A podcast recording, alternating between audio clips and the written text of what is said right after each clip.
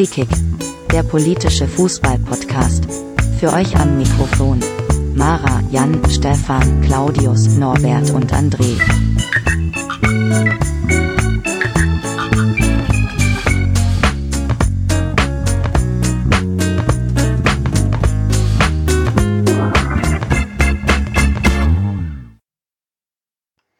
Hallo liebe Hörer, willkommen zur neunten Folge von Polikick. Ich bin der Stefan und heute dabei ist die Jenny. Hallo. Und wir haben einen Gast und zwar die Jule. Hallo Jule. Ja, hallo Stefan, hallo Jenny. So, Jule kennt man von Twitter als Bio-Schokolade und ähm, macht den Podcast Lottes Erbinnen und ist auch beim Früff-Podcast dabei. Sagt mal ich Früff oder Früff? Äh, Früff. Okay, alles klar. Wir reden heute ähm, bisschen über Frauenfußball.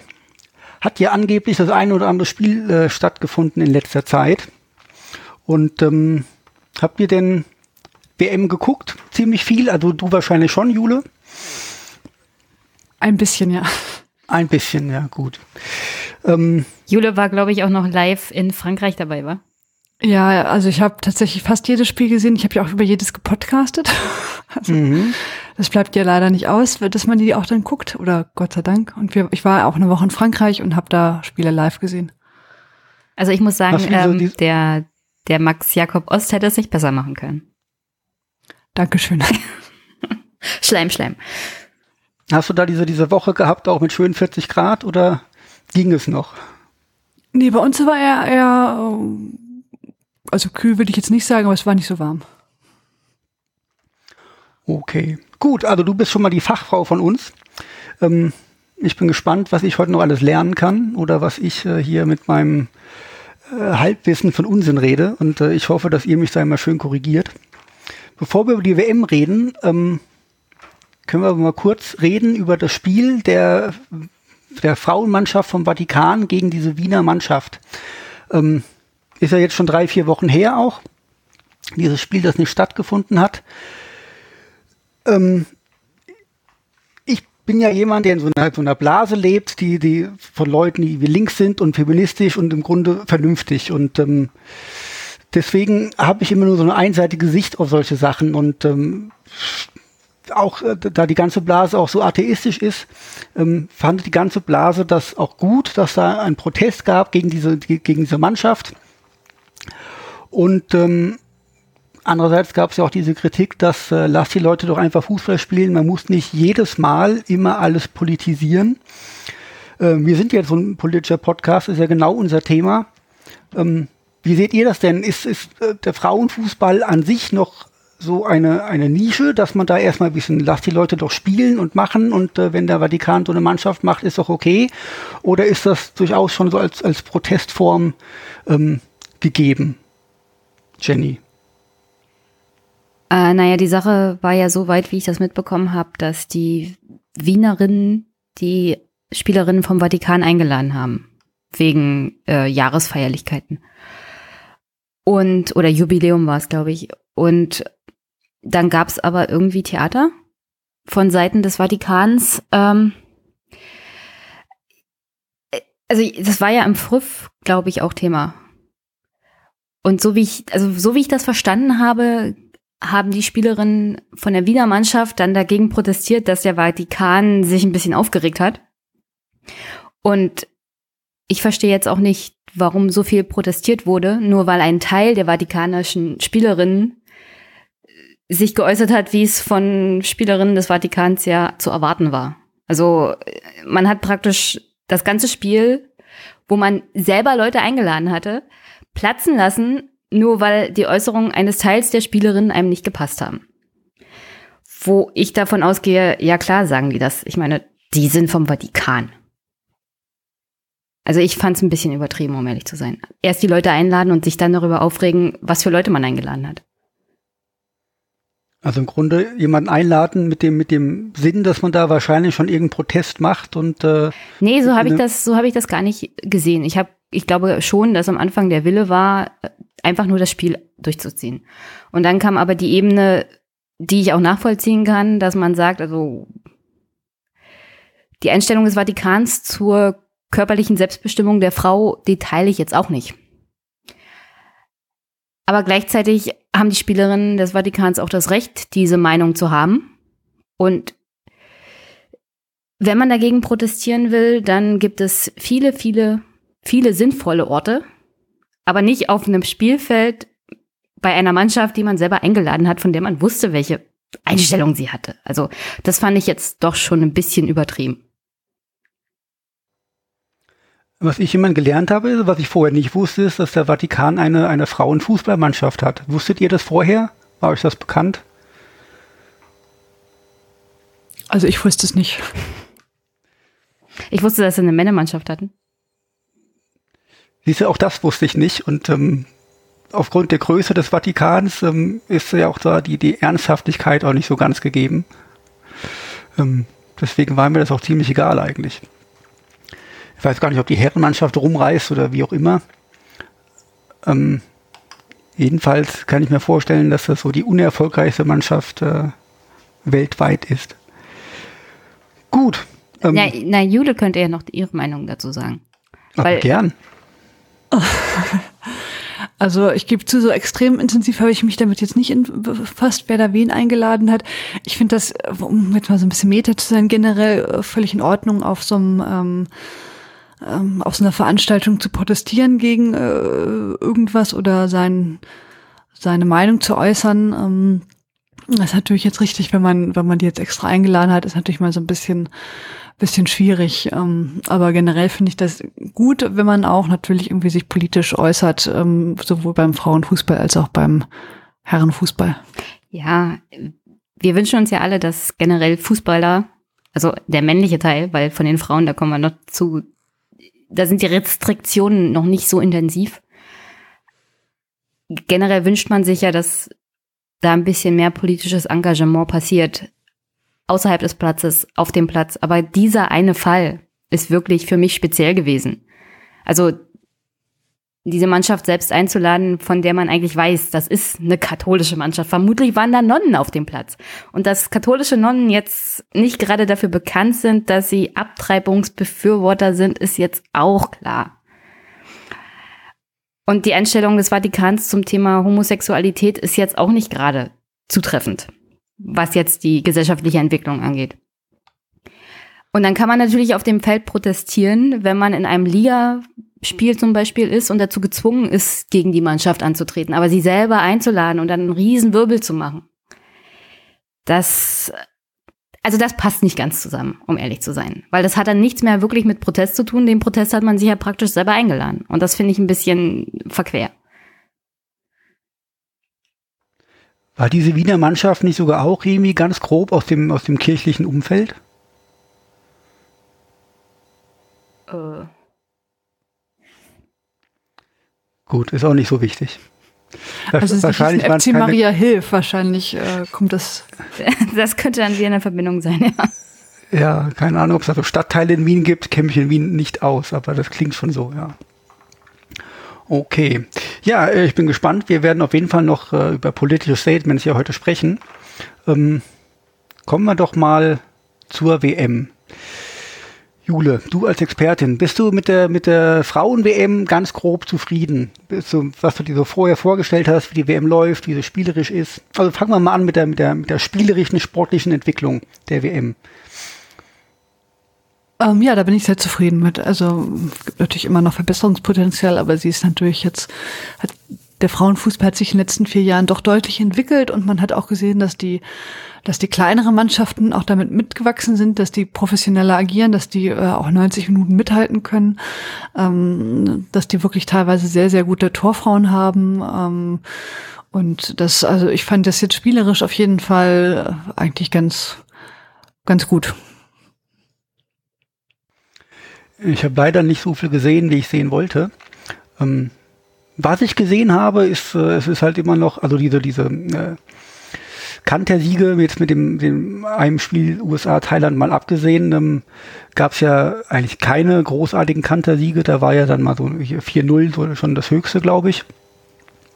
Ähm, also was, was ja schon dafür spricht, dass so zumindest ähm, taktisch die Mannschaften, ähm, auch die Kleinen, viel aufgeholt haben und äh, defensiv kompakter stehen und nicht nur die Augen auf den Ball haben.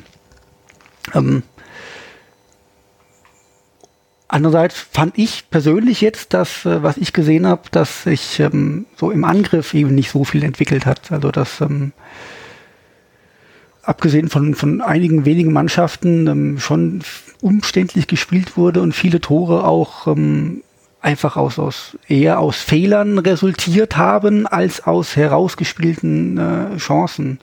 Ähm, habe ich da eine, eine Mindermeinung oder wie gesagt, ich habe auch wirklich wenig Spiele gesehen. Ja, ähm, also es gab ja einen großen Kantersieg, das waren die USA gegen Thailand mit ähm, 13-0.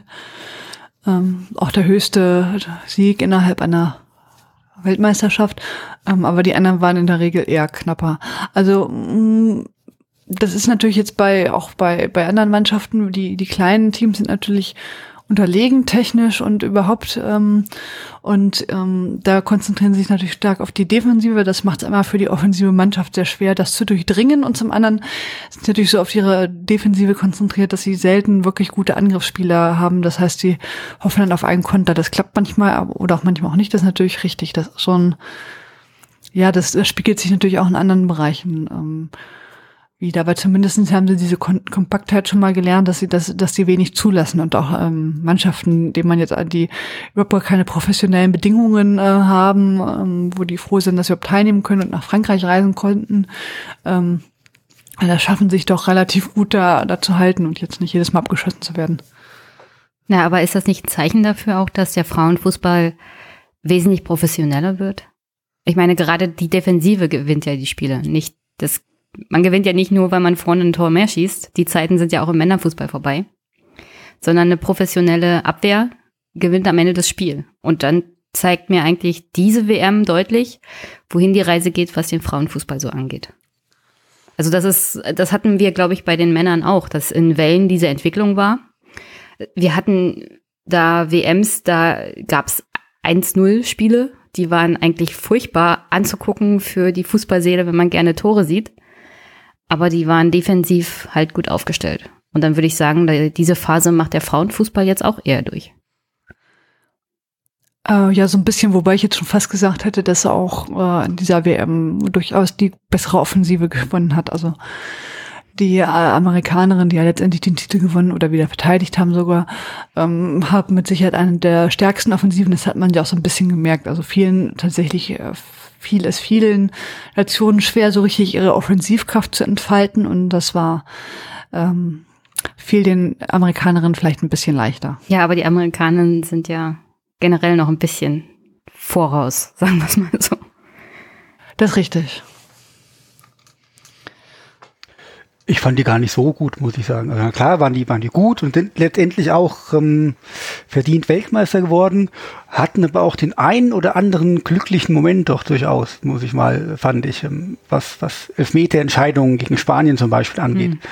Ähm, da hätte ich vielleicht das eine oder andere nicht gepfiffen. Ähm, Apropos Elfmeter. Da hätte ich ja. jetzt noch eine Frage an die Expertin. Was war denn das mit dieser furchtbaren Elfmeterregelung dieser WM? Kannst du mir die erklären, was sie sich dabei gedacht haben? Welche, du, das mit dem Wiederholen oder dass äh, das irgendwie gefühlt immer alles Elfmeter ist?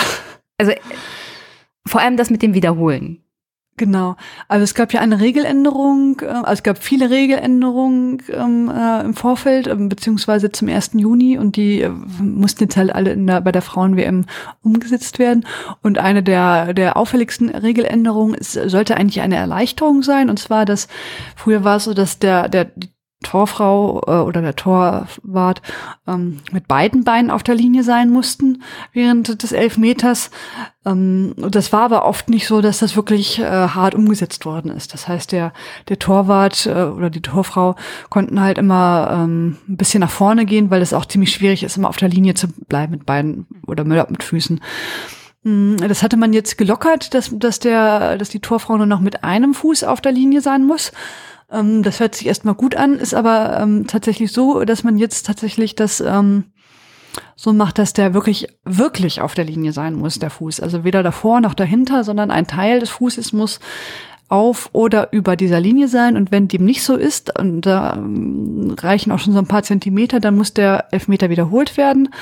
Und es gibt eine gelbe Karte für die Torfrau. Man kann sich das ja vorstellen, wenn, äh, wenn die eine gelbe Karte bekommen hat, wie die dann beim nächsten Mal im, im Tor steht. Dann macht die nämlich gar nichts mehr. Dann achtet sie nur noch darauf, dass der, der Fuß auf der Linie ist.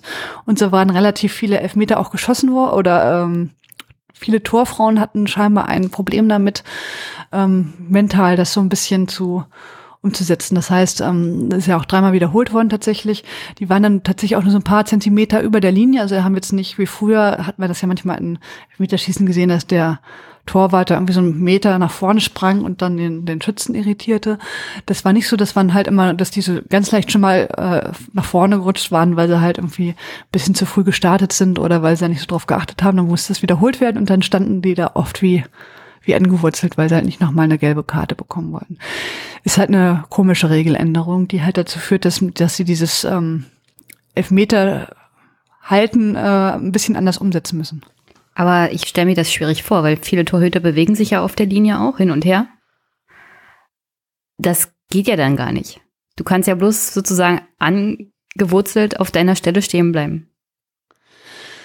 Ähm, ja, theoretisch geht das schon. Man muss halt sehr darauf achten, dass mindestens ein Fuß äh, auf der, der Linie ist. Also das muss man jetzt sehr speziell trainieren. Mhm. Ähm, aber viele in der Tat, also wobei tendenziell stehen die ja am Anfang, meistens stehen sie in der Mitte und dann springen sie halt nach links oder rechts und man, oft springen die halt auch eher so nach vorne, damit sie halt ein bisschen wegen dem, damit sie ein bisschen mehr so, so einen Vorteil haben sozusagen. Und das geht halt jetzt schwieriger, weil sie halt warten müssen, bis es wirklich gepfiffen, also bis wirklich angestoßen wird. Und ähm, erst dann können sie ein bisschen nach vorne springen, beziehungsweise man muss halt darauf achten, dass ein Fuß dann draufsteht. Und also es scheint schwierig zu sein. Also dreimal mussten es ja wiederholen und so ein paar Mal hat man auch gesehen, dass die Torfrauen da irgendwie, dass sie sich ein bisschen anders bewegen als jetzt sonst. Aber war das jetzt nicht so, dass Sie das für den Rest der WM dann auch ausgesetzt haben? Also setzen Sie diese Regelung jetzt überhaupt noch durch? Ähm, ja, das kann ich. Also ähm, sie haben das bei der WM ähm, nur für das Elfmeterschießen ausgesetzt, also nicht ausgesetzt, sondern dann kriegt die Torfrau keine gelbe Karte mehr, weil sie dann erkannt haben, logischerweise, wenn die Leute fünfmal aufs Tor schießen, äh, dann ist die Wahrscheinlichkeit, dass das vielleicht zweimal passiert, irgendwie nicht ganz so super gering und dann vor allen Dingen beim Elfmeterschießen darf man nicht mehr also bei diesem Elfmeterschießen am Ende, darf man nicht mehr, nicht mehr tauschen. Das heißt, theoretisch, also das Schlimmste, der Worst Case ist ja, die Torfrau ähm, kriegt zweimal die gelbe Karte, muss runter vom Platz und dann darf halt nur noch ein Feldspieler im Tor und dann haben sie erkannt, das ist jetzt vielleicht für so ein Turnier auch nicht so, wirkt jetzt nicht so toll, wenn dann irgendwie äh, Elfmeterschießen mit Feldspielern äh, stattfindet. Und da hat man das dann fürs Elfmeterschießen ausgesetzt, für die anderen aber nicht. Aber es kann sein, also es soll aber weiter so umgesetzt werden. Also auch in den, den äh, ganzen Männerligen und so weiter äh, wird das jetzt kommen. Es wird natürlich vor allen Dingen für die Ligen so sein, die diesen Video Assistant Referee haben, weil die können ja wirklich drauf gucken als Schiedsrichter, wenn jetzt auf normal auf dem Platz steht, ist natürlich ein bisschen schwierig festzustellen, ob die Person jetzt wirklich ihren Fuß da auf dieser Linie hat oder nicht. Aber mit dem ähm, VAR kann man das dann natürlich sehen. Ob die das, also der Herr Kolina möchte, dass das so umgesetzt wird. Also das hat er auch äh, so gesagt. Ob das jetzt tatsächlich so ist, wird man sehen. Aber der große, der große Fußballer. Ja, der große Schiedsrichter. ähm, ja, also Scheinbar hat er nie im Tor gestanden, ich weiß nicht. Also ich stelle mir Oder das vielleicht hat er zu viel im Tor gestanden und zu viele Elfmeter reingekriegt. Ja, das kann auch sein.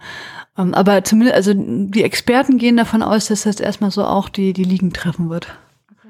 Und da bin ich gespannt in so einem großen äh, äh Stadion wie, was weiß ich, in Dortmund, wo 80.000 Fans sind, die ja auch nicht alle immer total gut drauf sind.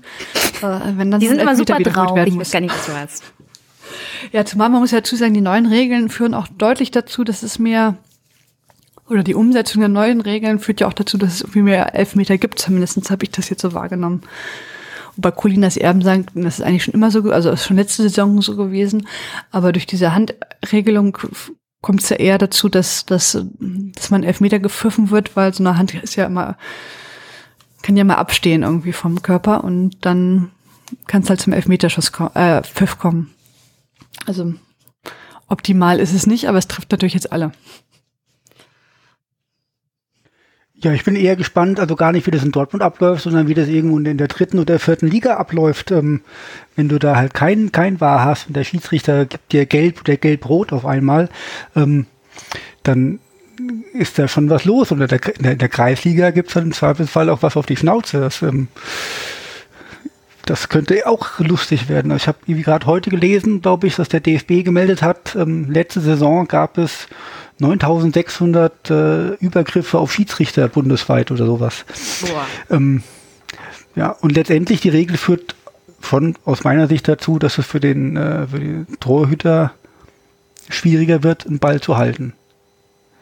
Weil, ähm, also wenn ein Schütze auch Dinge macht wie verzögern, das, äh, je nachdem wann er verzögert, ähm, bist du als, als Torhüter ja schon fixiert ähm, drauf, wie der anläuft und so weiter und, und wann du mit einem Bein losgehst und wenn er verzögert, bist du mit beiden Beinen weg von der Linie und zack, hast du gelitten. Also das wird ganz unlustig, diese Regel. Na, vor allem, vor allem das Problem war ja die vielen Wiederholungen. Also es kam mir halt viel vor auch. Weil die Torhüterinnen vielleicht nicht so richtig drauf eingestellt waren. Und aber ja, auch. Waren, ja, Jule, du. Entschuldigung, es waren nur drei, ich meine, es waren nur drei ähm, und Sind danach trotzdem viele. besser hinbekommen. Aber ähm, das kam einem schon oft vor, das stimmt natürlich, aber es war nicht. Äh also ich, ich kann mich nicht erinnern, dass jemals so viele Elfmeter wiederholt wurden. In einer WM, bei Frauen oder Männern. Weil schon Jetzt ein wiederholter Elfmeter ist ja schon ziemlich viel. Und drei kann ich mich nicht erinnern. Also jemals so eine also WM. Das ist halt so, wenn, wenn, wenn eine Regel neu eingeführt wird, ja. Da waren die Erfahrungen auch noch nicht da und das äh, direkt bei einer WM zu machen. Ähm, überhaupt, also manche Regeln bei der Frauen-WM einzuführen, bei der, bei der U21 EM der Männer, die allerdings wegzulassen, ist auch wieder komplett schwachsinnig. Ähm, als Zuschauer weißt du nie, was los ist. Und ähm, ja, auch generell fand ich ja, also die man die, die ähm, die Erfahrung mit dem war, hat ja den ganzen Schiedsrichterinnen eigentlich auch gefehlt. Das hat ja auch wieder für manchmal ein bisschen für Verwirrung gesorgt. War jetzt nicht alles so ganz glücklich, aber ja, Mai, so ist es halt, ja. Ich meine, da muss man sich auch nicht ewig dran aufhängen. Also entweder ist man dafür oder dagegen und ähm, daraus wird jetzt gelernt und gut ist. Also das mit der gelben Karte finde ich nach wie vor überzogen, weil letztendlich machen die ja nichts Schlimmes, außer dass sie irgendwie ein paar Zentimeter über der Linie sind oder von mir ist auch einen halben Meter über der Linie, aber es ist ja jetzt nichts, nichts jetzt wie so ein Foul oder was weiß ich nicht, finde ich jetzt persönlich, ähm, wo die das extra machen oder wo die das irgendwie kontrollieren können, weil das ist ja manchmal so, was weiß ich, in der 80. Minute, wenn die dann da irgendwie mit den Nerven so ein bisschen nicht mehr ganz dabei sind, dann äh, ähm, kann das natürlich passieren, dass man da so ein bisschen drüber rutscht. Ja, und wie Stefan ja gesagt hat, wenn der Spieler verzögert, dann schreckt man doch als Fußball-Torhüter oder Torhüterin auch nach vorne. Aber dann wird man selber bestraft, während der andere Spieler verzögert hat. Und das wäre natürlich, also das ist natürlich total ungerecht. Ähm, ja, das ist richtig. Äh, man hat auch gesehen im, im Finale, ähm, ich glaube, im Finale war es sogar, ähm, dass, äh, dass das manchmal dann auch dazu führt, dass, also, dass die sich halt dadurch, dass sie ein bisschen anders bewegen, natürlich dann auch ein bisschen schwerfälliger sind. Wenn man dann mit dem einen Fuß tatsächlich auf der Linie bleiben muss, hat man natürlich teilweise aus einem etwas anderen Schwerpunkt irgendwie gewählt. Oder vielleicht sieht man das auch eher, die, die Schützin irgendwie, wie man, wie man springen möchte. Also es ist praktisch wie früher bei Elfmetern. Wir entwickeln uns da ein bisschen zurück. Mm, ja, also es ist ja eigentlich eine Erleichterung, aber man hat die Erleichterung halt damit verbunden, dass man das jetzt scharf kontrolliert und dann ist natürlich schwierig. Ja, aber dann darf auch der Spieler, der Feldspieler nicht mehr verzögern. Dann muss es eine flüssige Bewegung sein und das haben wir ja gesehen in der Vergangenheit bei den letzten Spielen, ob WM oder Ligaspiele. Die Feldspieler, die den Elfmeter ausführen oder Spielerinnen, verzögern halt. Und dann müsstest du eigentlich an der Stelle schon den Elfmeter abpfeifen und als ungültig erklären. Weil das ist gegenüber den Torhüterinnen unfair. Ja, auf jeden Fall. Es ist ja auch so, dass die, die für anderen Spieler nicht irgendwie äh, vorher in den Strafraum rennen dürfen. Das tun sie auch manchmal Ja. vorher. Ähm, Also für mich also eigentlich das, müsste man in der Tat beides dann äh, ähm, bestrafen. also für mich ist diese neue Regelausführung vor allem für die Torhüterinnen eine Bestrafung, während alle anderen den Elfmeter auch nicht ordentlich ausführen. Ja, das ist richtig. Also wirklich, Punkt also ich ja, finde es nicht gut, aber ist halt so jetzt. Das Blöde ist ja auch, dass Verzögern explizit erlaubt worden ist erst vor wenigen Jahren. Ähm, das war ja mal ähm, nicht erlaubt, wurde aber, äh, hat eigentlich nie jemanden gestört, ähm, bis es dann explizit erlaubt worden ist. Und das finde ich auch total affig. Ich meine, der Torhüter ist ja sowieso schon der, der Gearschte bei einem Elfmeter. Und das dann immer noch schwieriger zu machen für ihn, finde ich nicht so zielführend, nur damit irgendwie vielleicht am Ende dann doch mehr Tore fallen. Gut. Ja, ich ähm, würde dir da ganz kurz nochmal zustimmen. Also ich meine, der von Alex Feuerstein von ähm, Feuerherr, Entschuldigung, von Colinas Erben hat gesagt, das ist ja letztendlich ein Strafstoß, ne? Also das äh, soll ja schon eine Bestrafung sein und jetzt nicht zur Chancengleichheit führen. Aber ich finde früher im Elfmeterschießen, da konntest du jetzt als Torfrau nicht so ganz viel, also wenn du, wenn du den gehalten hast, dann warst du halt die Heldin und wenn du den nicht gehalten hast, dann war das so ein bisschen Pech, ne? Das hatten dann die anderen auch. Ähm, aber jetzt kannst du natürlich dadurch, dass du den zum Beispiel äh, falsch, falsch hältst und so weiter und der wird wiederholt, dann bist du ja dann wirklich äh, die Doofe irgendwie. Davor war, war das immer so ein bisschen so, dass die Torfrau da nicht so viel für konnte. Aber jetzt ist es halt, finde ich, äh, so eine, Also es macht das Leben der Torhüterinnen nicht Ja, besonders genau. viel leichter. und halt mit der gelben Karte ist halt besonders bitter, dann, dann funktioniert ja gar nichts mehr. Also ich würde mir wünschen, dass sie die wieder abschaffen. Mit der Wiederholung, finde ich, kann man doch irgendwie noch so leben, aber mit der gelben Karte, das finde ich schon ein bisschen hart. Gut, da sind wir uns auch im Grunde einig. Ja. Da haben wir das Problem doch schon mal gelöst. Wir müssen nur noch auf uns gehört werden. Ja, jetzt müssen wir bloß noch die FIFA irgendwie darüber aufklären. Genau. Ähm, kommen wir doch mal zurück zur, zur defensiven Spielweise. Also, ich glaube, dass viele Mannschaften sagen, erstmal hinten absichern. Ich meine, das machen ja auch viele Männermannschaften, ist ja auch alles legitim. Ähm, wenn die Null steht, verliert man schon mal nicht. Ähm, mir schien aber, dass viele Mannschaften nicht wirklich ein, ein offensives Konzept hatten, bis vielleicht auf, auf ähm, drei, vier Mannschaften. Also mir haben die, die Norweger und die äh, Norwegerinnen und die Engländerinnen ja, sehr, sehr gut gefallen eigentlich noch. Und das war es aber auch schon. Ähm, der Rest war für mich so ein bisschen, ja, ging schon irgendwie spielerisch unter. Wobei ist ich, so. muss es gestehen, ich habe äh, von den Niederländerinnen kein einziges Spiel gesehen.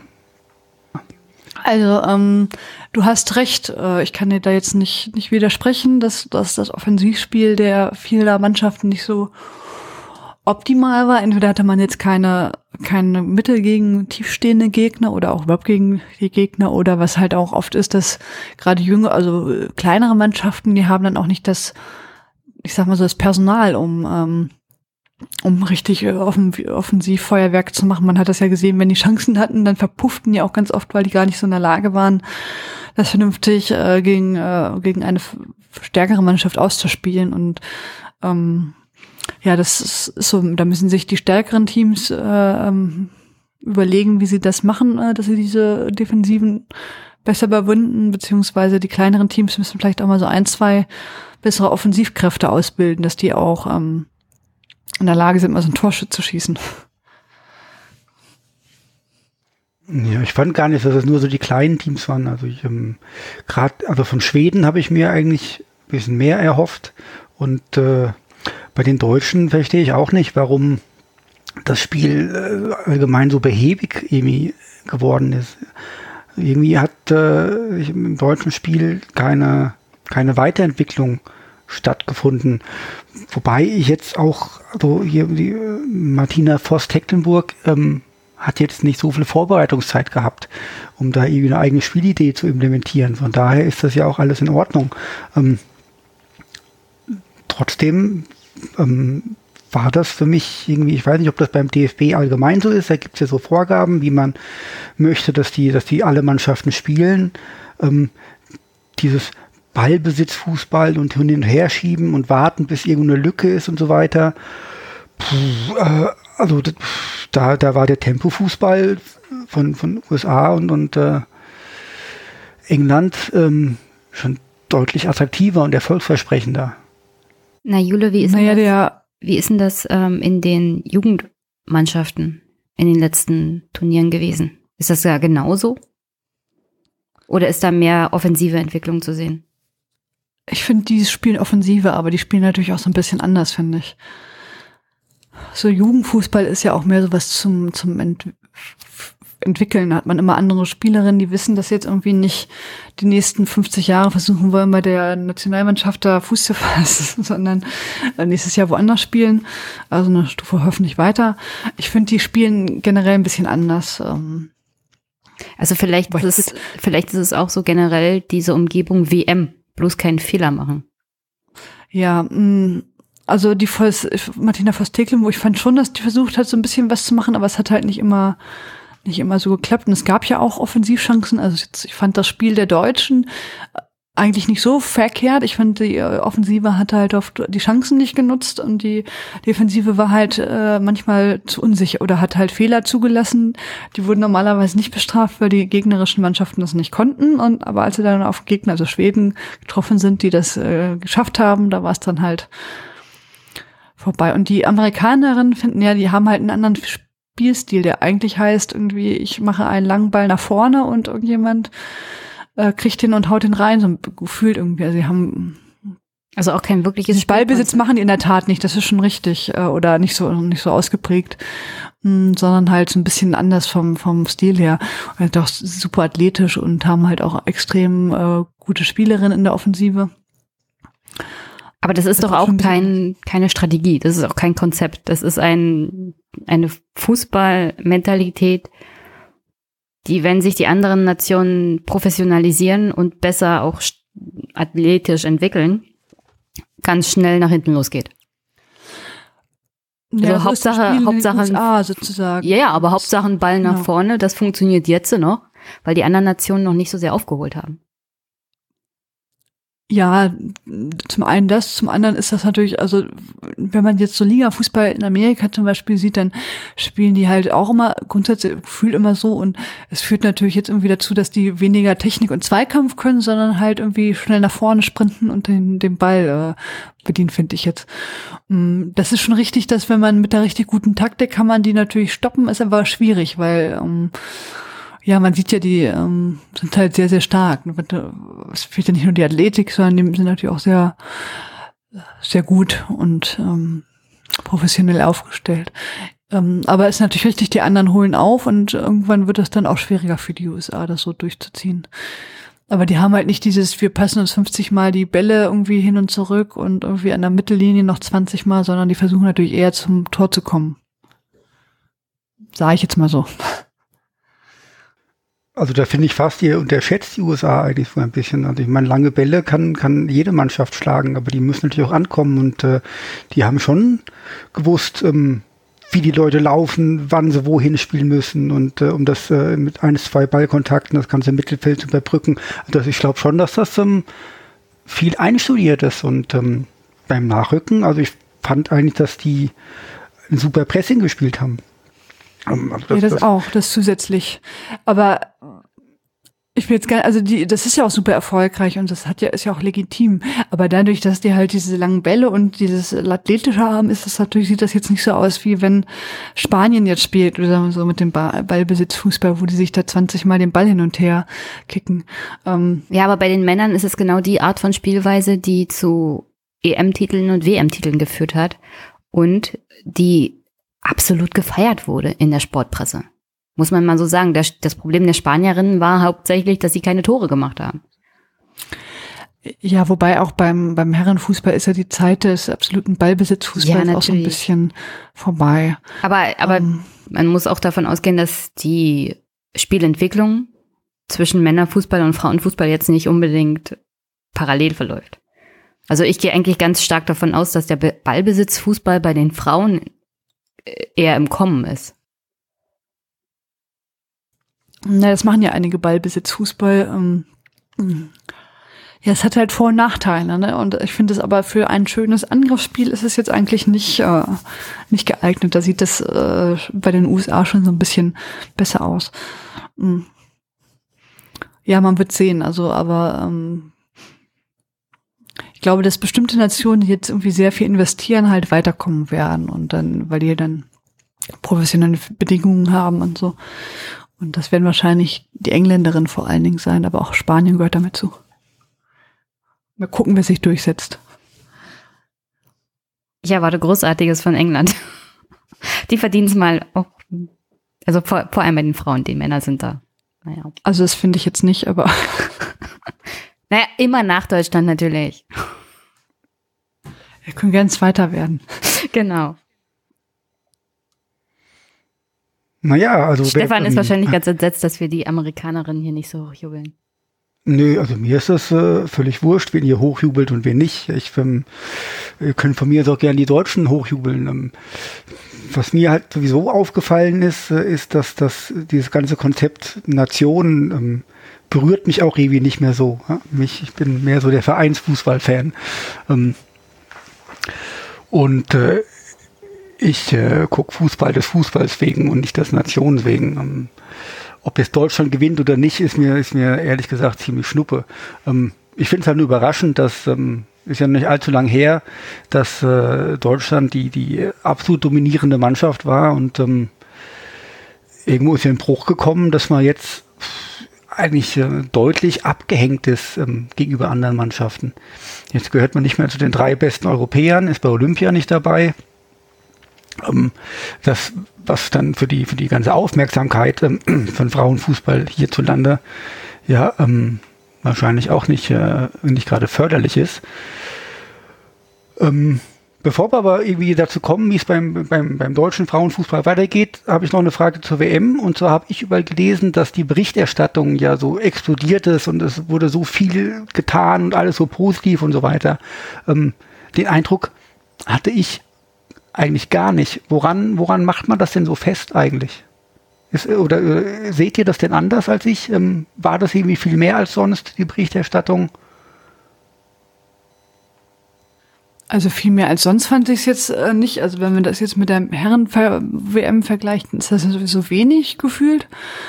Ist natürlich jetzt schon was. Ähm, also es gibt natürlich zu so einer WM mehr Berichterstattung, auch deutlich mehr als jetzt in Jahren, wo es keine WM gibt. Aber dass das jetzt explodiert ist im Vergleich zu anderen Jahren, ist jetzt nicht so. Ich fand auch bei der Heim-WM war das deutlich äh, ausgeprägter. Hm. Also ich wünsche mir, um ehrlich zu sein, da ein bisschen mehr. So generell. Also wir können ja gleich darüber reden, was die Förderung von Frauenfußball so in Deutschland auch angeht, aber das Problem ist halt auch, dass die öffentlich-rechtlichen ja die Spiele nicht wirklich live übertragen und dann kann man als Argument anbringen, ja, manche Spiele sind halt schlecht, aber wenn ich mir überlege, was ich bei so mancher Männer-WM an Grottenfußball mir angucken musste im Free TV, äh, also schlimmer ist es bei den Frauen mittlerweile auch nicht mehr. Und wenn man Aufmerksamkeit fördern will, dann muss man die Spiele auch bringen. Und zwar live. Vor allem, wenn sie in europäischen Ländern über, also ausgetragen werden, dann hat man jetzt keine zeitliche Verzögerung. Das heißt, man kann sie auch live übertragen. Und ich finde, wenn wir schon öffentlich-rechtliche Sender haben, für die wir alle bezahlen müssen, auch 50 Prozent der Bevölkerung GEZ, dann sollten sie dazu gezwungen sein, das live zu übertragen und nicht nur irgendeinen so einen Livestream. Ja, das ist richtig. Von also sehen die das anders auch. Ja, ich weiß, dass sie das anders sehen, aber ich sehe das halt nicht anders. Ich muss dafür bezahlen. Ich erwarte, dass die, die Spieler übertragen werden und zwar live. Ich hätte jetzt gedacht, dass sie sogar ziemlich häufig kommen. Ich meine, ich habe keinen Fernseher mehr, aber ich, ich dachte, ich kriege das immer so am Rande mit, dass das zwar zu schlechten Zeiten kommt, irgendwie, was weiß ich, freitags um, um 12.30 Uhr, aber doch durchaus auch im Fernsehen. Ist das gar nicht so? Also die WM, da wurden nicht alle Spiele übertragen und in der Regel wurden die Spiele nicht übertragen, die abends liefen, also so um 21 Uhr. Es ging da gar nicht darum, die besten Spiele zu zeigen. Das hätte man jetzt ja sogar noch irgendwie verstehen können, wenn sie gesagt hätten, ja, so ein Gurkenspiel übertragen wir nicht sondern man wollte halt den Abend nicht mit Frauenfußball sich da irgendwie zu befassen, keine Ahnung. Das kann man in der Tat, in Tat kritisieren äh, und finde ich auch doof und äh, vor allen Dingen sind die da auch nicht besonders kritikfähig, die öffentlich-rechtlichen Sender, sondern sagen dann immer, es gibt ähm, was weiß ich, berechtigte Interessen anderer Programme, wobei ich jetzt nicht weiß, warum der die Wiederholung des Tatorts jetzt ein berechtigtes Interesse irgendwie äh, sein sollte, aber das ähm, beziehungsweise man könnte ja auch einfach die Spiele, die abends laufen, auf Wand gucken, also oder ZDF Neo übertragen, da laufen dann sowieso noch irgendwelche Wiederholungen, die kann man ja dann mal irgendwie verschieben oder was weiß ich. Ja, im Grunde schon. Ähm, da habt ihr durchaus recht. Ja, es war mir gar nicht so bewusst. Okay, aber im Livestream ist das schon alles gekommen irgendwo. Stefan meinte vorhin, Ja. was mein Problem sei, äh, weil ich gemeckert habe, dass das nicht live im Fernsehen übertragen wurde, weil das kommt ja im Livestream. Und wir leben ja alle in einer Welt, in der die meisten so und so nur noch über Internet gucken. Aber ich finde, wenn du öffentliche Aufmerksamkeit willst, auch für Frauenfußball, dann muss das auch im Fernsehen übertragen werden. Und die öffentlich-rechtlichen sind halt keine privaten Sender. Dafür bezahlen wir wirklich alle. Und da bringe ich gerne das Argument nochmal, wenn 50 Prozent der Bevölkerung aus Frauen besteht und wenn wir alle wollen, dass Frauenfußball gefördert wird und dazu gehört auch Aufmerksamkeit und das funktioniert auch nur mit Fernsehen, dann finde ich das so generell kritikwürdig, dass die Spiele nicht übertragen würden. Ist mir egal, ob die da Rosamunde Pilcher Filme lieber senden, weil Oma Erna die lieber guckt. Also, Naja, es schließt halt auch Leute aus. Ne? Also man denkt, ja, es klar gibt es viele Leute, die irgendwie Internet haben, aber es gibt auch viele Leute, die es nicht haben. Meine Mutter hat kein Internet. Wenn sie das jetzt gucken möchte, dann hat die Pech gehabt irgendwie. Es gibt ja auch viele Leute, die können sich kein kein Internet, ähm, keine WLAN-Flatrate oder so leisten, sondern die sind halt nur so über übers mobile Internet ähm, online und dann ist das halt schwierig, wenn man irgendwas streamen muss. Also das ist äh, schon so ein bisschen oder sind in einer Region, wo das Internet nicht stabil läuft oder was weiß ich.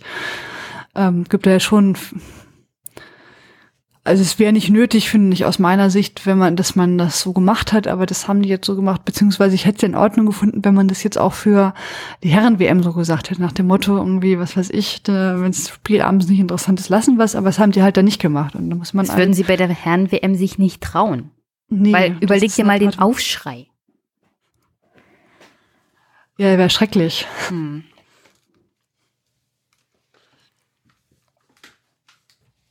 Ja, Ja, wäre ich mir gar nicht so sicher. Also, ärgerlich. wenn, wenn, wenn bei der, wenn bei der äh, Herren-WM dann äh, Serbien gegen Tunesien nicht gezeigt wird, dann glaube ich auch nicht, dass der Aufschrei so groß sein wird. Ja, aber das geht dann ja um Doch, ein wieder riesig, Spiel. glaube ich. Ja. Erstmal, erstmal geht es nur um ein Spiel.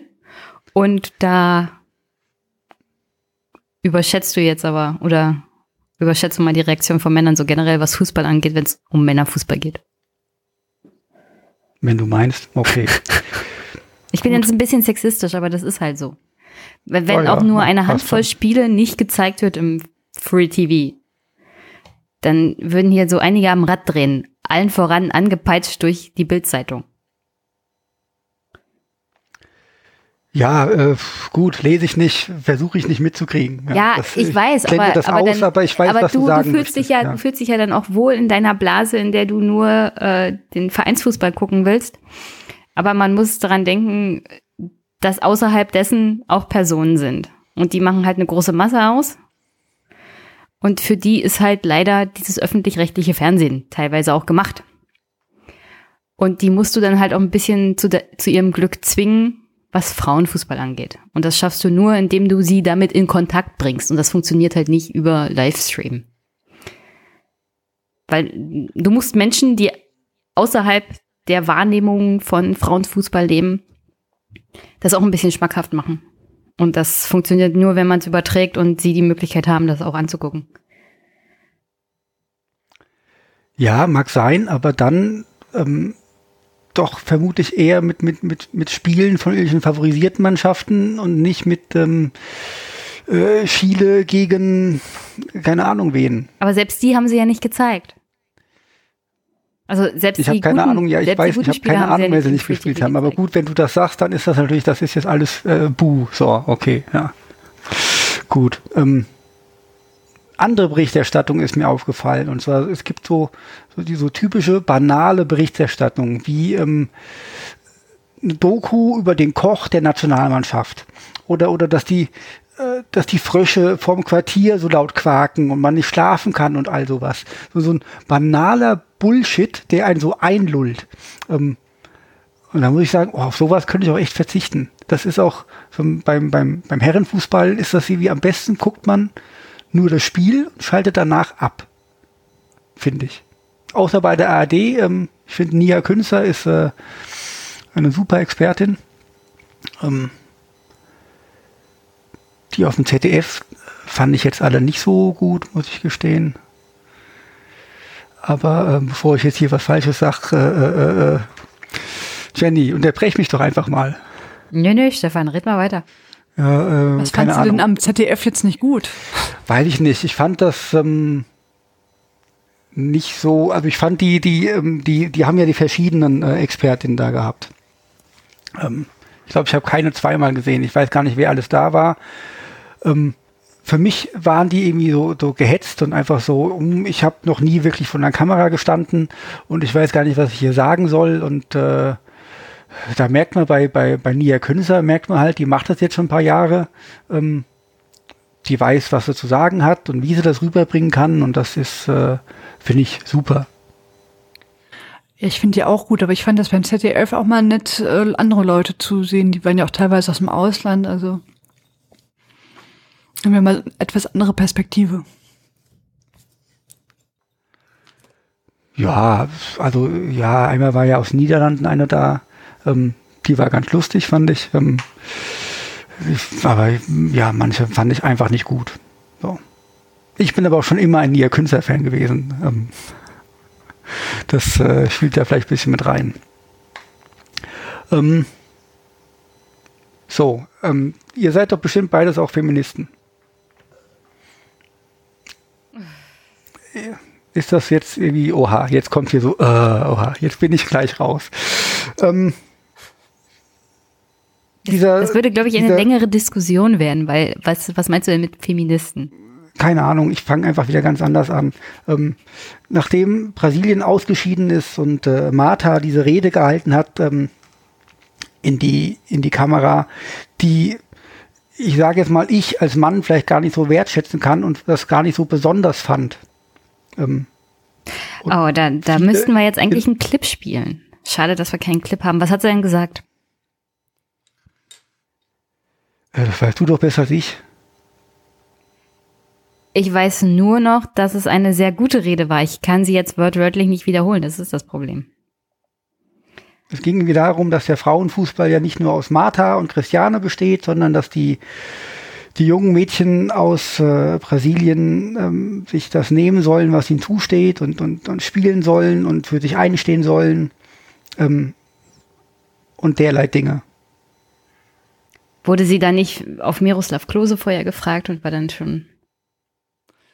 Also um das kurz auf, Martha ist jetzt die äh, brasilianische Spielerin. Genau, nein, nein, die Frau mit dem meisten oder der Mensch mit den meisten Toren bei einer WM und das hat sie dann in einem Interview auch so ein bisschen scherzhaft äh, äh gesagt nach dem Motto, warum fragt er mich nicht nach Miroslav Klose und seinem Rekord, den ich jetzt ähm, auch erreicht habe. Am nächsten Spiel hat es ja dann sogar überholt.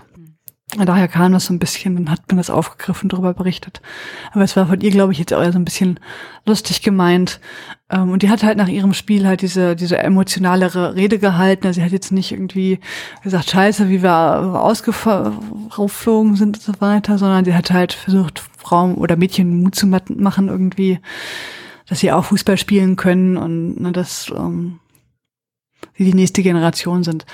Naja, das Besondere an Brasilien ist ja, dass die wirklich eine ganz, ganz lange Zeit äh, Frauenfußball so generell verboten hatten. Also neben England, glaube ich, das Land, wo Frauenfußball am längsten verboten war zu spielen. Bis 1979. Martha ist 1986 geboren. Also da lagen sieben Jahre dazwischen sozusagen. Dann hat man jetzt noch die besondere Situation, was in Brasilien politisch abgeht. Ich kann mir nicht vorstellen, dass Frauenfußball in Brasilien jetzt besonders gefordert, äh, gefördert wird. Und so als Spielerin, also ihren Stil finde ich super. Und ich vermisse das auch ein bisschen, also dieses Selbstbewusstsein von Fußballspielern so generell, die Martha auch ausstrahlt. Also so eine Rede hätte ich auch gerne mal von einem Mann Also wenn es um politische Sachen geht. Aber das ist jetzt, naja. also, also in meinen Augen ist das nichts Besonderes. Also das gehört praktisch dazu. Das sollte sie, also, oder so generell Frauen, die fußballerisch aktiv sind, viel häufiger sagen. Also ich glaube, das war eher so ein Ausdruck, das ist hier nichts Besonderes, was ich mache. Das kann sich wirklich jedes Mädchen trauen. Und ihr müsst euch halt nur trauen und macht mal. Also war das gar nicht so besonders wie, und äh, es gibt gar keinen Grund, das so toll zu feiern. Nein, doch. Ich finde schon, das sollte man feiern aber es sollte auch Ansporn sein, so. Also für junge Mädchen auch in die Fußstapfen zu treten. Es reicht ja nicht, dass Martha das immer und immer wieder sagt, man muss es halt auch selber machen. Sie kann ja die Mädchen jetzt nicht an die Hand nehmen und also den Weg musst du schon selber beschreiten. Was hat euch denn äh, so am meisten beeindruckt? Martha oder, oder Megan Rapinoe oder nach dem Finale die ähm, Equal Pay Rufe im ganzen Stadion.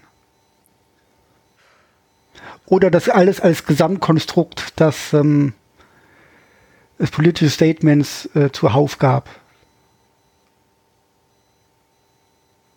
Also mich hat ja schon vor der WM beeindruckt, dass die amerikanischen Fußballerinnen gerichtlich gegen ihren Verband vorgehen. Und äh, ich fand es so generell ziemlich skandalös herauszufinden, dass die Nationalspielerinnen, die wirklich er erfolgreichsten weltweit sind, und das sind halt die US-Amerikanerinnen, im Vergleich zu den Männern, die wirklich scheiße spielen, wenn es um WMs geht oder so generell um internationalen Fußball, schlechter bezahlt werden. Ich meine, das hat so nichts mal, nicht mal mehr irgendwas mit Equal Pay zu tun. Weil Equal Pay also in Amerika gehst du ja davon aus, dass die Mannschaften tatsächlich gut bezahlt werden, die Leistung bringen. Und hier bringen die Frauen einfach eine viel, viel bessere Leistung als die Männer und werden auch noch schlechter bezahlt. Und dagegen gegen sind sie ja schon vor der WM gerichtlich vorgegangen. Aber um das mal klarzustellen, wir reden da jetzt äh, von, von Prämien für die Nationalmannschaft. Ja, unter anderem auch, ja. Unter anderem, was denn noch? In Amerika ist das, glaube ich, so, also Jule, kannst mich gerne korrigieren, dass die Frauen dabei sind, eine Gewerkschaft aufzubauen. Weil da gibt es ähm, nicht nur minimale Bezahlung, sondern auch maximale Bezahlung. Das heißt, es gibt eine Obergrenze für Spielergehälter. Und ich glaube, da wollen sie ein bisschen gegen vorgehen. Also sie wollen bessere Bezahlung so generell. In, also in den Vereinen. Auch in den Vereinen, ja. Wobei die da ja auch vom Verband bezahlt werden und nicht von den Vereinen. Das läuft da ja ein bisschen anders als bei uns. Da blicke ich nämlich nicht ganz durch. Jule? Ähm, bevor ich mich da, also so 100% überblicken tue ich das auch nicht, weil ich bin der Meinung, du hast recht. Also die, die ähm, Nationalspielerinnen werden vom Verband bezahlt. Also wieso das Konstrukt ist ein bisschen merkwürdig, äh, finde ich jetzt persönlich immer. Ist zum Beispiel auch so, die haben ja diesen Draft irgendwie. Das heißt, ähm, die College-Spielerinnen können sich dann anmelden und werden dann irgend von irgendeinem Team irgendwie ge ja, ausgewählt und da müssen die dann dahin oder die können ja auch irgendwie traden und so. Das heißt, äh, anders als jetzt in Deutschland, du gehst du zum fragt der, was weiß ich, vorher für Wolfsburg, willst du für ein Spiel? Und du sagst ja oder nein oder was weiß ich, finde jetzt Frankfurt schöner oder so.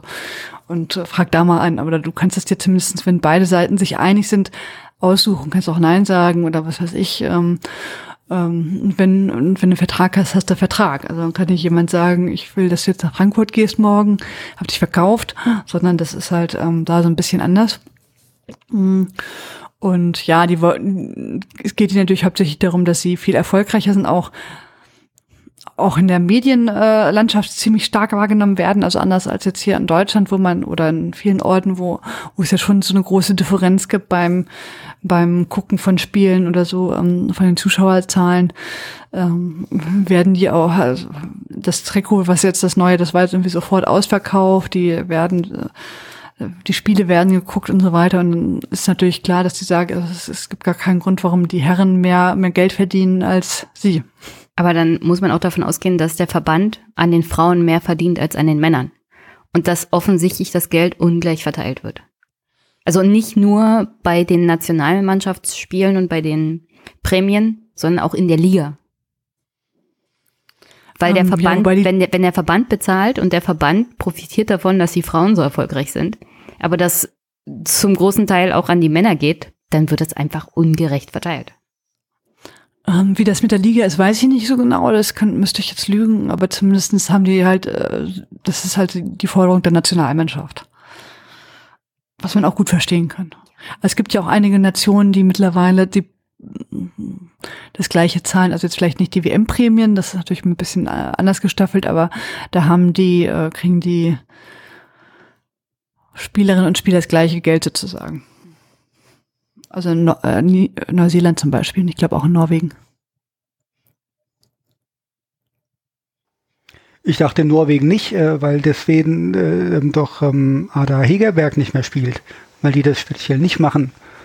Ja, mit dem Geld machen sie schon. Sie ähm, haben nur, in der Tat ist richtig, die ähm, äh, das Geld wird gleich bezahlt, ähm, aber die haben wohl, die findet das allgemein nicht professionell genug in Norwegen. Also sie findet halt, das müsste ernster genommen werden, ähm, das Ganze. Und sie hat das Gefühl, wenn sie zur Nationalmannschaft geht, dann ähm, hat sie nicht die Möglichkeiten, so professionell zu spielen oder äh, zu trainieren oder zu spielen, wie sie das äh, in Lyon hat. Und dann möchte sie das halt nicht mehr, solange das nicht behoben wird. Aber es gibt schon das gleiche Geld. Okay. Ähm, ja, aber Jenny, was du jetzt sagst, wenn in den USA äh, die, die Frauenmannschaft ähm, äh, erfolgreicher ist, mit denen man mehr Geld verdient mit dem Frauenfußball ähm, und das unfair wäre, wenn die Männer dann mehr Geld bekommen, wenn ich das jetzt auf, auf, auf Deutschland ummünze, dann könnte ich ja sagen, hier wird der, der Umsatz äh, vom DFB wird mit Männerfußball gemacht und von daher ist es in Ordnung, dass die Frauen weniger Geld bekommen. Nein, ich finde ja das Argument so generell bescheuert. Also wer die beste Leistung bringt, äh, der kriegt das meiste Geld. Also so funktioniert das ja auch nicht. Nach dem Argument, äh, also so ist ja unsere Gesellschaft schon nicht aufgestellt. Weil viele, die einfach keine Leistung bringen, haben trotzdem sehr viel Geld, weil sie viel erben.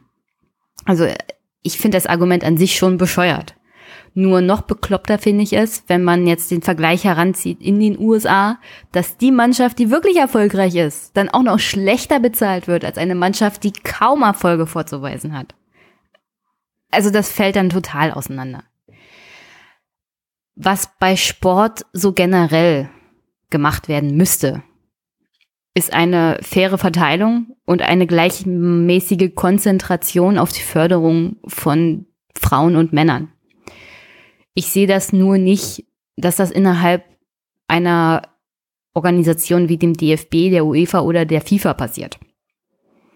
Ich finde ja, die Frauen haben da einen mega Fehler sich erlaubt, indem sie 1971 nicht einfach ihr eigenes Ding aufgemacht haben. Wie sie es ja angedroht hatten. Das war ja so auch in Deutschland, dass man den Fußballsport für Frauen verboten hatte. Und die Frauen haben sich aber dann teilweise gar nicht dran gehalten, weil logisch. Und dann haben sie gesagt, na gut, wenn der DFB uns nicht offiziell organisieren will, machen wir unser eigenes Ding auf. Und unter dem Druck, die Kontrolle über den Frauenfußball zu verlieren, haben sie dann gesagt, na gut, wir organisieren euch. Nur das Problem ist, wenn man so eine starke Fußballorganisation hat wie den DFB, der tatsächlich davon auch finanziell lebt, dass vor allem die Männer gefördert werden, kannst du gar nicht in irgendeiner Art und Weise die Förderung bekommen für den Frauenfußball, den du eigentlich brauchst. Weil alles sich darauf ausrichtet, was Werbung und was Förderung angeht, auf den Männerbereich sich konzentriert. Und dann hattest du zwischenzeitlich mal so eine Phase, wo sich der DFB-Präsident tatsächlich für den Frauenfußball interessiert hat und das auch als wichtigen Faktor angesehen hat für die Entwicklung so des Fußballs. Aber dann war der weg und jetzt ist das wieder völlig eingepennt. Und ich sehe da eins der Probleme, warum das mit dem Frauenfußball in den letzten Jahren ein bisschen bergab gegangen ist, weil sich keiner so noch drum gekümmert hat, was jetzt die Spitze angeht. Du sprichst jetzt von Theo 20er, nehme ich an. Ja. Gut, meine, der war natürlich auch gerade zu der Zeit, als man, äh, als wir zweimal Weltmeister geworden sind, ähm, Präsident, dass er sich da irgendwie äh, ein bisschen hinsetzt und ein bisschen grinst, ähm, Ist auch nachvollziehbar. Ähm ja, aber um ehrlich zu sein, das muss man auch machen. Zu der gleichen Zeit hatten wir einen FIFA-Präsidenten, der der Meinung war, die Frauen müssen kürzere Shorts, Shorts tragen und e-, engere Trikots anziehen. Also ich sehe da schon einen gewaltigen Unterschied. Also ich bin jetzt kein Experte den DFB und weiß auch nicht, was jetzt gefördert wird und was nicht und was man alles verbessern kann und so weiter und so fort. Aber im Moment ist es ja so, dass der DFB ähm, Minus macht mit dem Frauenfußball. Und ähm, dass man deswegen sagen kann, äh, Frauenfußball wird bereits jetzt äh, querfinanziert, fremdfinanziert.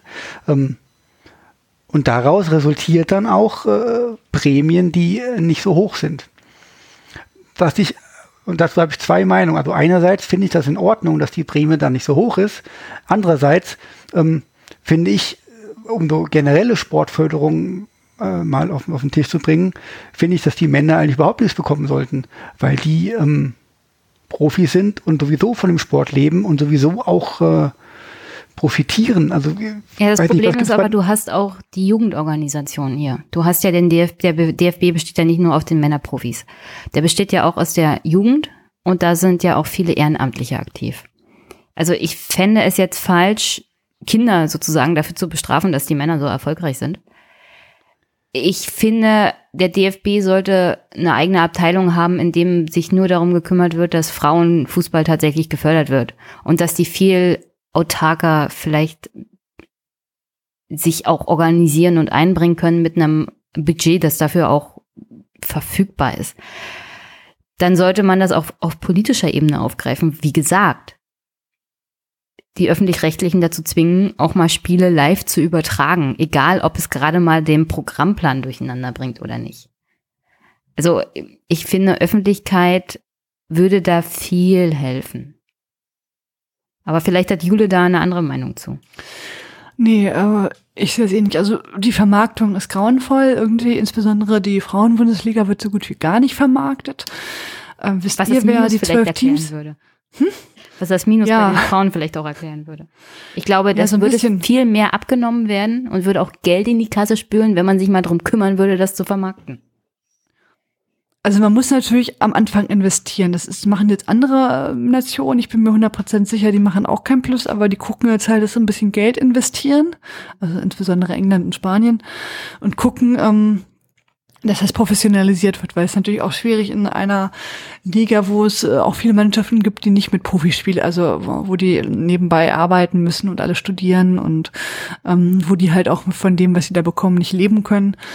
Ähm, dann ist das natürlich so ein bisschen schwierig. Das heißt, man müsste insgesamt das so machen, dass, dass alle professionell arbeiten können und genug trainieren und ähm,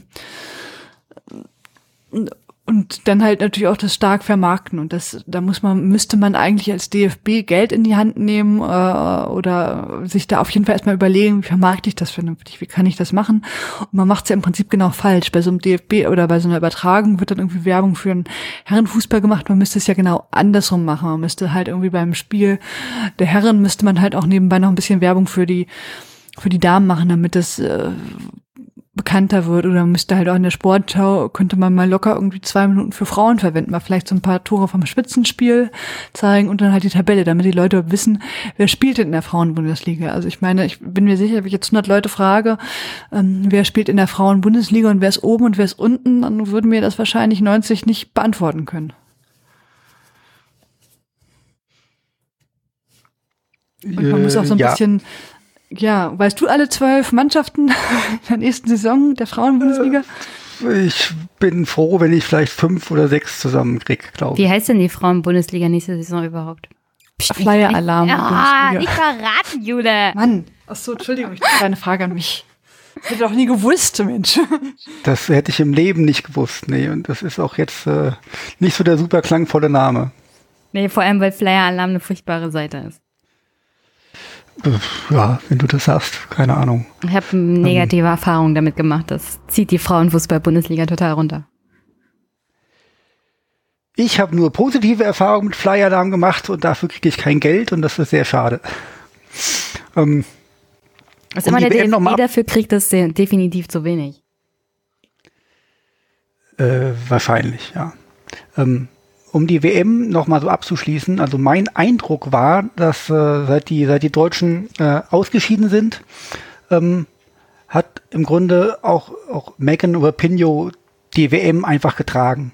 Also die ganze Story um sie herum ähm, war ja so schön, also diese, dieses ganze Märchen mit, mit Trump und sie macht sechs Tore und so weiter und so fort.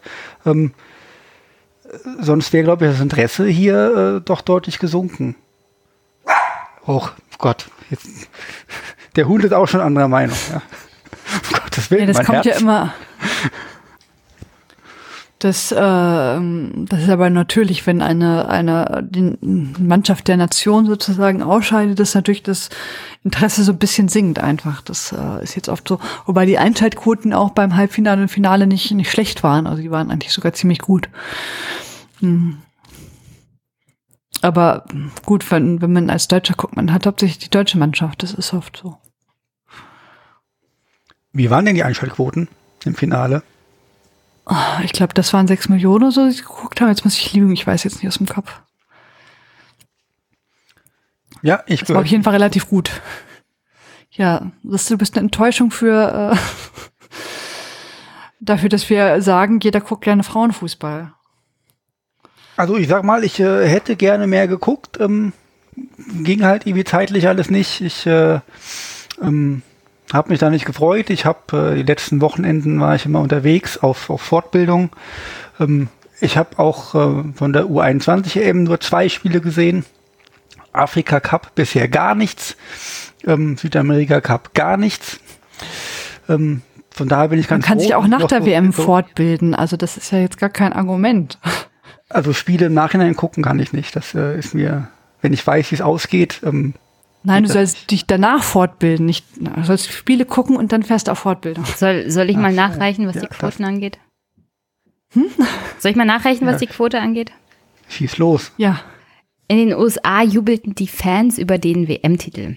Und der übertragende Sender Fox Sports 1 über die Quoten.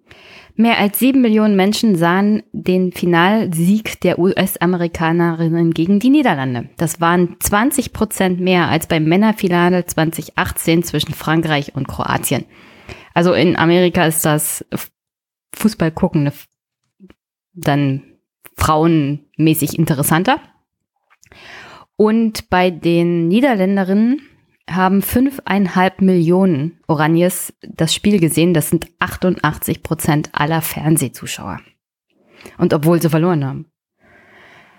Äh, die Begegnungen der deutschen Teams erzielten mit sechs bis acht Millionen Zuschauern auch hervorragende Quoten.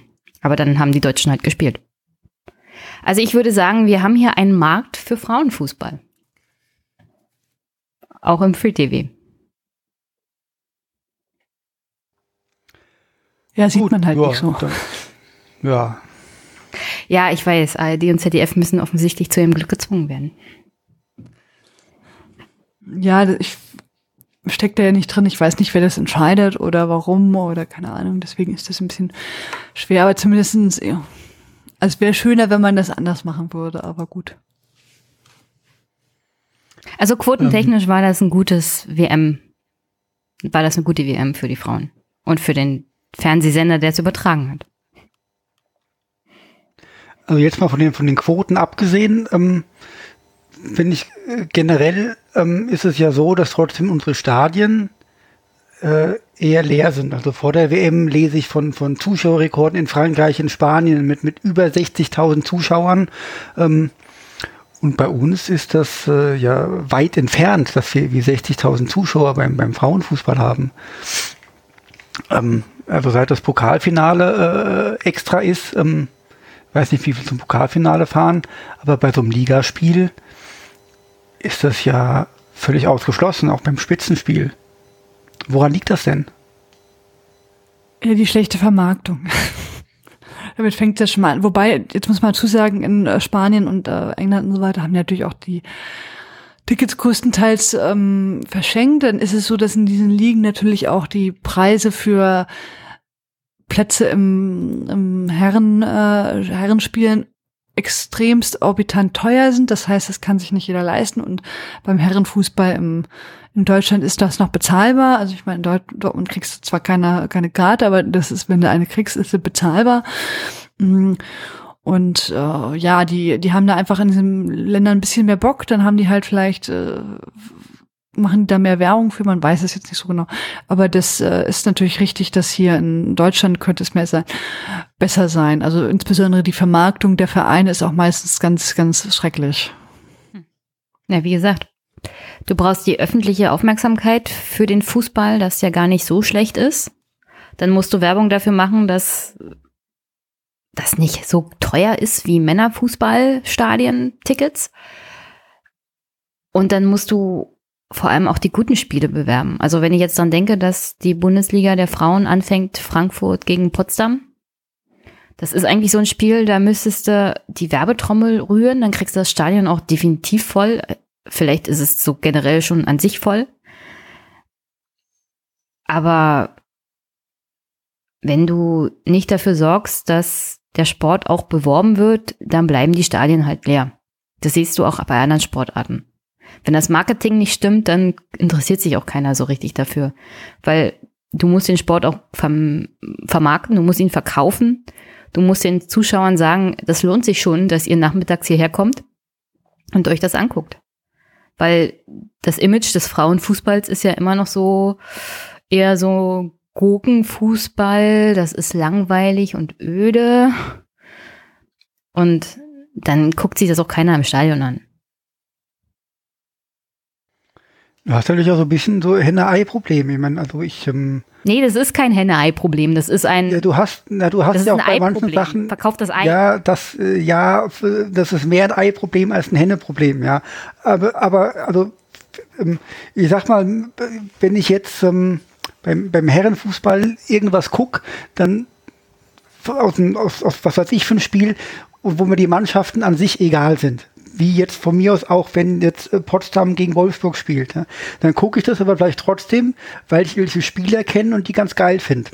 Jetzt ist natürlich beim Frauenfußball, ähm, hast du diesen Bekanntheitsgrad von Spielerinnen nicht, außer von, von äh, einigen wenigen, die, äh, die man auch schon mal gehört hat als, als äh, Nicht-Experte vom Frauenfußball. Aber letztendlich äh, weißt du auch nicht, wo die spielen, ähm, ganz grob. Also Alexandra Popp werden schon viele Leute mittlerweile kennen. Ähm,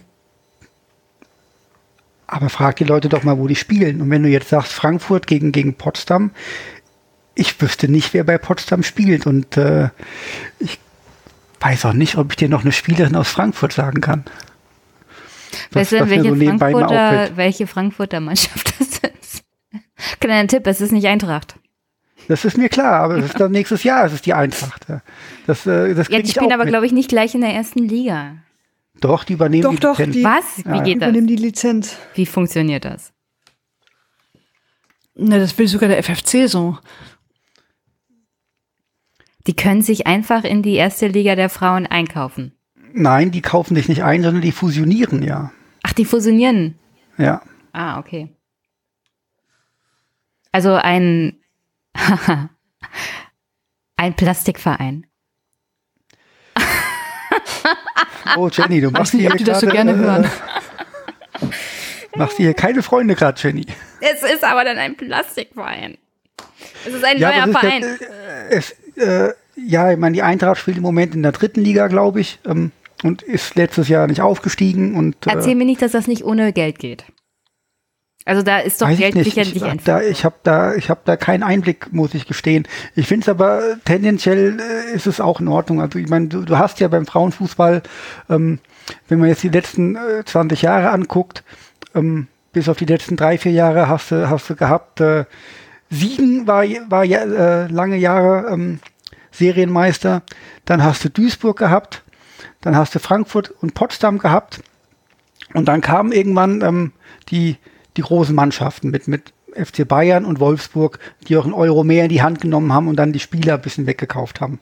Ähm, was aus meiner Sicht die Sache halt auch ein bisschen langweilig gemacht hat, auch gerade weil das halt zwei Mannschaften sind, die ich auch beim Herrenfußball schon nicht abhaben kann, weil die mit Geld um sich schmeißen. Ja.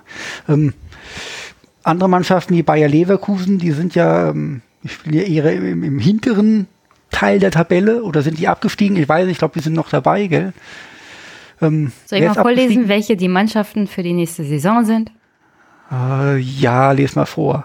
Also in der Frauen-Fußball-Bundesliga-Saison äh, 2019 äh, 20 VfL Wolfsburg, FC Bayern München, 1. FFC Turbine Potsdam, SGS Essen, TSG Hoffenheim, FFC Frankfurt, Freiburg, SC Sand, MSV Duisburg, Bayern 04 Leverkusen und die bestplatzierten aufstiegsberechtigten Mannschaften der zweiten Bundesliga, 1. FC Köln und FF USV Jena.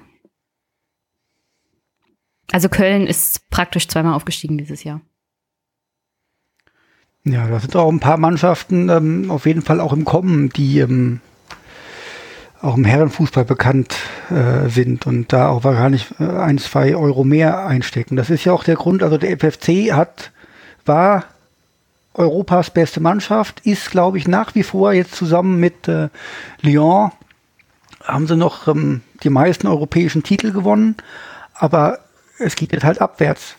Du bist halt einfach, du hast halt äh, nicht diesen Namen einer klangvollen Mannschaft. Ja, vor allem hast du das Bankkonto von Uli Hoeneß. Beziehungsweise ja, das, das nicht, ja, genau. Bayern München. Oder, oder, oder auch nicht die Kontakte und überhaupt nicht die Möglichkeit, weil du halt irgendwie letztendlich dann doch ein Dorfverein bist. Und daher ist es, ist es für die, für die äh, Frauen-Bundesliga wahrscheinlich nicht verkehrt, wenn der FFC und die Eintracht ähm, fusionieren, weil die Eintracht natürlich da viel mehr Professionalität und, und Geld und, und Möglichkeiten reinbringt. Ja, ich habe ja gar nichts dagegen ja. gesagt. Ich wollte bloß darauf hinweisen, dass das ein neuer Verein ist. Ich wollte Sie nur, also ganz kurz bevor ihr jetzt was sagt. Ähm, also es gibt ganz viele Herrenvereine, die Bundesliga-Teams haben, aber viele machen nichts, außer jetzt Wolfsburg und äh, München. Insbesondere und Gladbach steigt ja grundsätzlich immer auf und ab sozusagen. Das ist ja auch ein, oder auch Leverkusen, die ist letztes Jahr fast abgestiegen. Also irgendwie haben sich noch in letzter Sekunde gerettet. Bremen ist auch wieder abgestiegen. Das heißt, die haben zwar Teams, ähm, weil sie vielleicht auch einen Namen haben oder so, aber da investieren jetzt im Prinzip gar nicht, obwohl die es könnten. Also sie müssten ja im Prinzip nur so ein Wochengehalt von so einem Profi sparen, dann, dann könnten sie schon äh, da ohne Ende Kohle reinbuttern. Das machen die aber nicht, weil es sie nicht interessiert. Und die machen auch keine Werbung dafür. Ähm, die machen da gar nichts im Prinzip, außer jetzt so das aller, allernötigste. Und das ist, ähm, so sieht das dann auch aus, wenn, wenn Wolfsburg dann gegen Leverkusen spielt. Na, wie siehst denn du das? In China sind die Lizenzvereine ab der Saison 2020 dazu verpflichtet, wenn sie in der ersten Liga äh, spielen wollen, müssen sie auch einen Frauenverein haben, der entsprechend gefördert wird. Wäre das eine Möglichkeit vom DFB beziehungsweise DFL die Vereine dazu zu bringen, mehr in den Frauenfußball zu investieren. Ich meine, du musst ja nicht dazu übergehen, zu sagen, jeder Verein in der ersten Bundesliga muss seine eigene Frauenmannschaft haben. Du kannst ja auch sagen, also ihr werdet jetzt dazu verdonnert, ihr müsst so und so viel, wenigstens in der Kooperation, was die Förderung von Frauenfußball angeht, investieren. Ja, also ich fände das jetzt persönlich gut, aber das wird nicht kommen. Dafür ist den Leuten der Frauenfußball zu unwichtig. Ähm, ja, im Prinzip müsste man, äh, wäre das nicht verkehrt, wobei dann ist es halt immer schwierig, ne? Denn diese Zwangs. Äh, ähm, ja, ja, Planwirtschaft, halt immer, ich weiß, ich bin eine Kommunistin. Ja. Und so. Ja, bei also Sport also es wäre nicht halt verkehrt, wenn das, das ist schon richtig, aber es ist natürlich, ähm, man macht das irgendwie nicht. Ich weiß auch nicht. Also was, was aber auf jeden Fall, es würde, vielleicht möchte man auch nicht diese, es gibt ja durchaus noch viele Frauenteams, die nur in Frauenmannschaften sind, die würde es natürlich damit irgendwie verdrängen irgendwie. Also das passiert ja jetzt auch schon durch den, äh, den Frankfurterin sozusagen, dass, äh, obwohl die wirklich Rekordmeister und so weiter und so fort ähm, sind, werden die nächstes Jahr halt diesen berühmten Namen verlieren einfach, weil, weil sie das nicht mehr schaffen, alleine sich, die, sich, sich zu halten und sagen, sie brauchen halt, möchten von der Infrastruktur und dem Wissen von, von Frankfurt äh, profitieren. Ja, was auch eigentlich schade ist. Also, ich weiß auch nicht. Also so gewachsene also Traditionsvereine schade, sind halt, ja, ich verstehe, ich ja. verstehe auch, was dahinter steckt du kannst halt nicht mehr mithalten. Es geht ja auch um den internationalen, um die internationale Konkurrenz. Wenn nächstes Jahr Real Madrid da einsteigt und auch nur das Taschengeld von Cristiano Ronaldo im Vergleich dazu nimmt, machen die da einen Verein auf, der alles niedermäht, was sich ihnen in den Weg stellt. Deswegen, also wenn du irgendwie mithalten willst, musst du das halt dann so machen in Zukunft. Ich finde es ein bisschen schade, weil wirklich gute Traditionsvereine der Frauen dann auch irgendwie verloren gehen. Aber so ist das halt dann. Es geht halt immer ums hm. Geld, war. Das genau, ja, richtig. Das, also so entwickelt sich halt auch der Frauenfußball. Früher, früher haben, also ich meine, früher war auch nicht alles besser. Da gab es halt hauptsächlich äh, Turbine Potsdam und Frankfurt. Also ich fand das manchmal, gar nicht so schlecht früher. Ja, das war wirklich. Echt, das fandst du gut? Ja, ich fand das also, echt perfekt, so hätte es bleiben können. Ich halte, also ich finde find gut, dass Turbine Potsdam das so macht, aber ich war jetzt kein äh, oder bin kein Fan. Ich habe ja in Wolfsburg studiert, was soll ich sagen? Äh. ich könnte jetzt ein bisschen singen, aber das lasse ich jetzt lieber. ähm, nein, ähm, also ich finde das, ähm, so entwickelt sich das halt und es ist halt so, dass die, dass die Herrenclubs da jetzt, also insbesondere im internationalen Vergleich, jetzt stark investieren. Und das wird in Deutschland halt nicht ausbleiben. Also man muss da fürchte ich doch Schritt halten, sonst ist man irgendwann nur noch so ein, Kleine ja, wenn man Glück hat, ein Ausbildungsland. Hm. Ja, also man hat das jetzt jahrelang, äh, also den europäischen Markt hat man jetzt jahrzehntelang äh, gefühlt, also auf jeden Fall sehr, sehr lange dominiert. Ein bisschen mit den Frank äh, Französinnen, aber die haben jetzt halt auch nur zwei, zwei gute oder eine sehr, sehr gute Mannschaft und so zwei, drei noch Mannschaften, die ganz auch noch ganz okay sind. Mm. Und jetzt ähm, investieren halt andere Ligen, Spanien und England und Italien wahrscheinlich auch. Und da muss man halt gucken, dass man da, da mithält. Aber aktuell sieht das nicht so aus, als ob der DFB das gecheckt hat. Die werden Wird wahrscheinlich wie immer mit dem Vorschlaghammer erstmal erschlagen werden müssen, bevor sich irgendwas bewegt. Wie es bei dem DFB so üblich ist.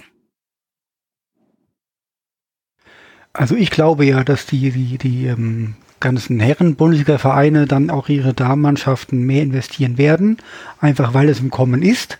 Ähm, ich glaube, dieses, dieses Real Madrid-Beispiel ähm, zeigt halt, dass äh, vor allem Sponsoren da irgendwie sehr offen sind. Ich meine, das ist ja wohl bei Real Madrid, wie man es gehört hat, äh, Adidas, die da äh, viel Druck gemacht haben, dass die das gerne hätten, dass Real sich darum kümmert. Ähm, naja, das ist ja dann auch eine finanzielle Frage. Ich meine, überleg dir mal, was Nike an Gewinn jetzt gemacht hat durch die US-Frauen. Ja, und. Äh, also da ist ja ein Riesenmarkt, was Frauen angeht. Was Trikotverkauf und was anderes Marketing angeht. Wo du richtig viel Geld eigentlich liegen lässt.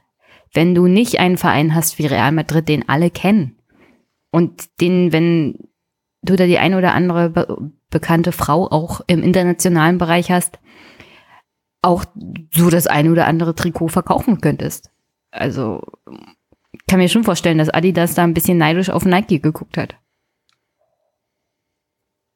Durchaus möglich. Und äh, deswegen äh, wird auch der FFC, dann die Eintracht ähm, äh, mit, mit ihrem äh, Nike als Sponsor ähm, zukünftig auch wieder vorne mitmischen, gehe ich mal von aus, weil die Eintracht dafür bekannt ist, ähm, mit ihren Sponsoren äh, auch irgendwie nicht nur die Gelder zu nehmen und das hier spazieren zu tragen, sondern auch da ordentlich irgendwie was aufzubauen und sowas. Und ähm, also wenn du sowas Nike machst, würdest du das natürlich auch ordentlich aufbauen und fördern. Ja. So. Das kann ja, ja nicht nur so eine ähm, Prestigesache sein. Ich glaube, dass der, der DFB da ähm, irgendwann einfach auch völlig abgehängt wird und äh, ihre Sponsoren das übernehmen und der, der DFB dann irgendwie nur noch hier so ein bisschen mitreden darf, wie läuft hier die ganze Jugendarbeit und sonst irgendwas.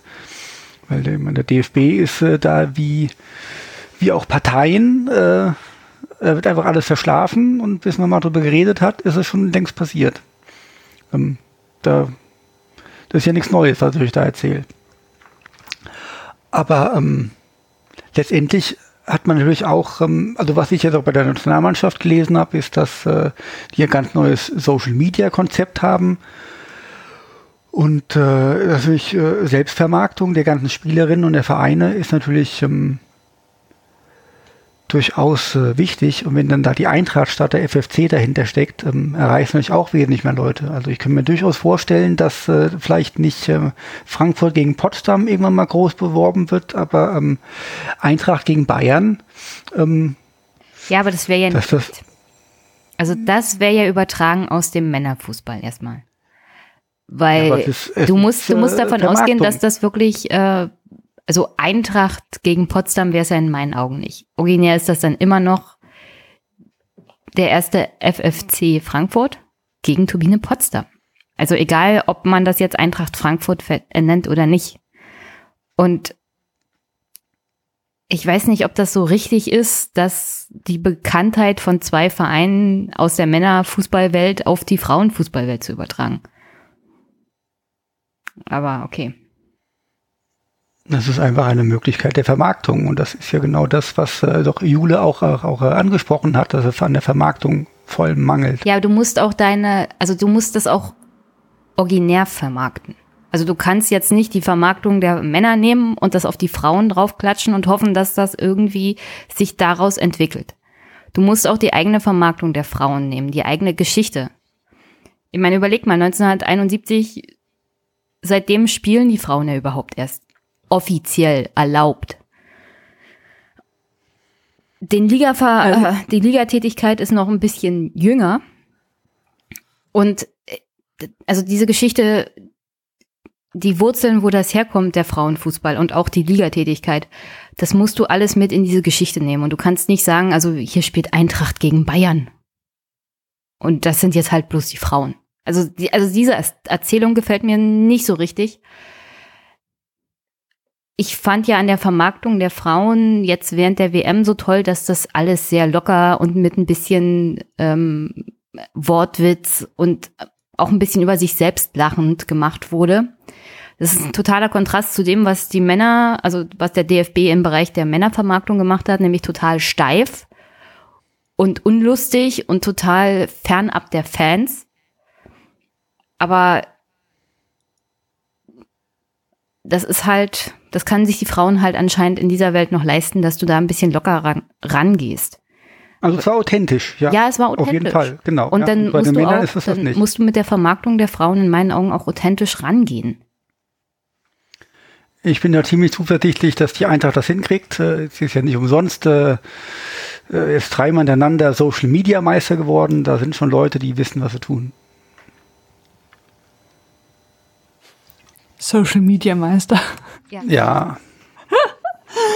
was es alles gibt. Ich, ich warte ja. auf den YouTube Fußball 2001 Kanal. Ähm, wann wart ihr das letzte Mal äh, im Stadion in der Frauenbundesliga? In der Frauenbundesliga? Das ist eine Weile her. Äh, letzten Sommer. Aber ich war zwischendurch mal in anderen Spielen. Das ist ja du warst doch diesen Sommer erst bei der WM im Stadion. Ja, das ist ja kein Ligaspiel. Ich war aber in der Tat bei, bei mehreren äh, Länderspielen in dieser Zeit und ich war auch bei beim Champions League Spiel und so. Ich bin sogar mal nach Prag zum Champions League Spiel gefahren. Oh. Bei mir ist auch schon wieder sechs Jahre her. Ja. Ähm, also ich, ich aber ich war, ich war früher sogar, ich will, will, jetzt nicht sagen regelmäßig äh, beim FFC, aber schon gelegentlich mal. Ja, es war immer ziemlich leer. Außer bei, damals war es noch, äh, wie hieß es, vor der, vor der Champions League hieß es, hieß nicht UEFA Cup. Europapokal? Egal.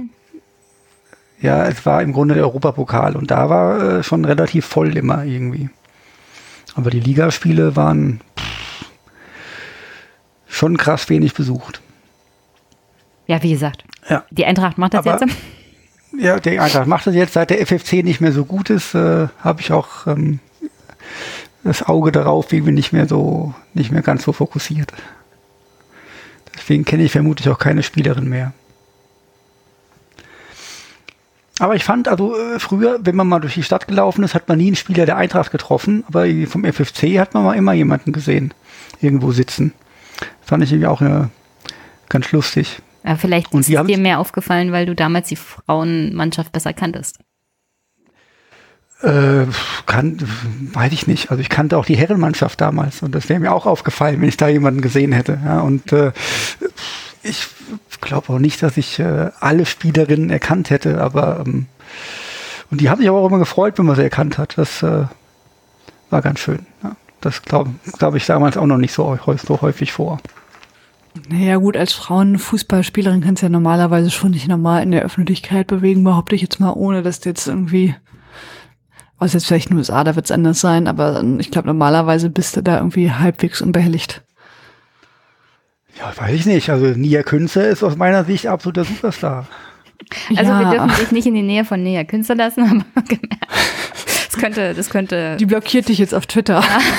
Ich wusste gar nicht, dass Nia, äh, ich wusste gar nicht, dass Nia twittert. Nein, das Oh war, glaube ich, auch nicht. ja aber. Ich habe, ich habe, ich habe, ähm, nee, ich habe sie äh, einmal zufällig irgendwo ähm, auch in der Kneipe gesehen und habe gedacht, ach, gehst mal Hallo sagen, aber sie hatte eine, einen Hund dabei, der unfassbar groß war und der hat mich schon so angeknurrt irgendwie. Ach ja, komm, äh, ein andermal vielleicht irgendwie, ja. Ähm, gut. Gut, jetzt habe ich auch komplett den Faden verloren. Nia bringt dich ganz aus der, aus der, aus der Ja, ja, in der Tat, ja.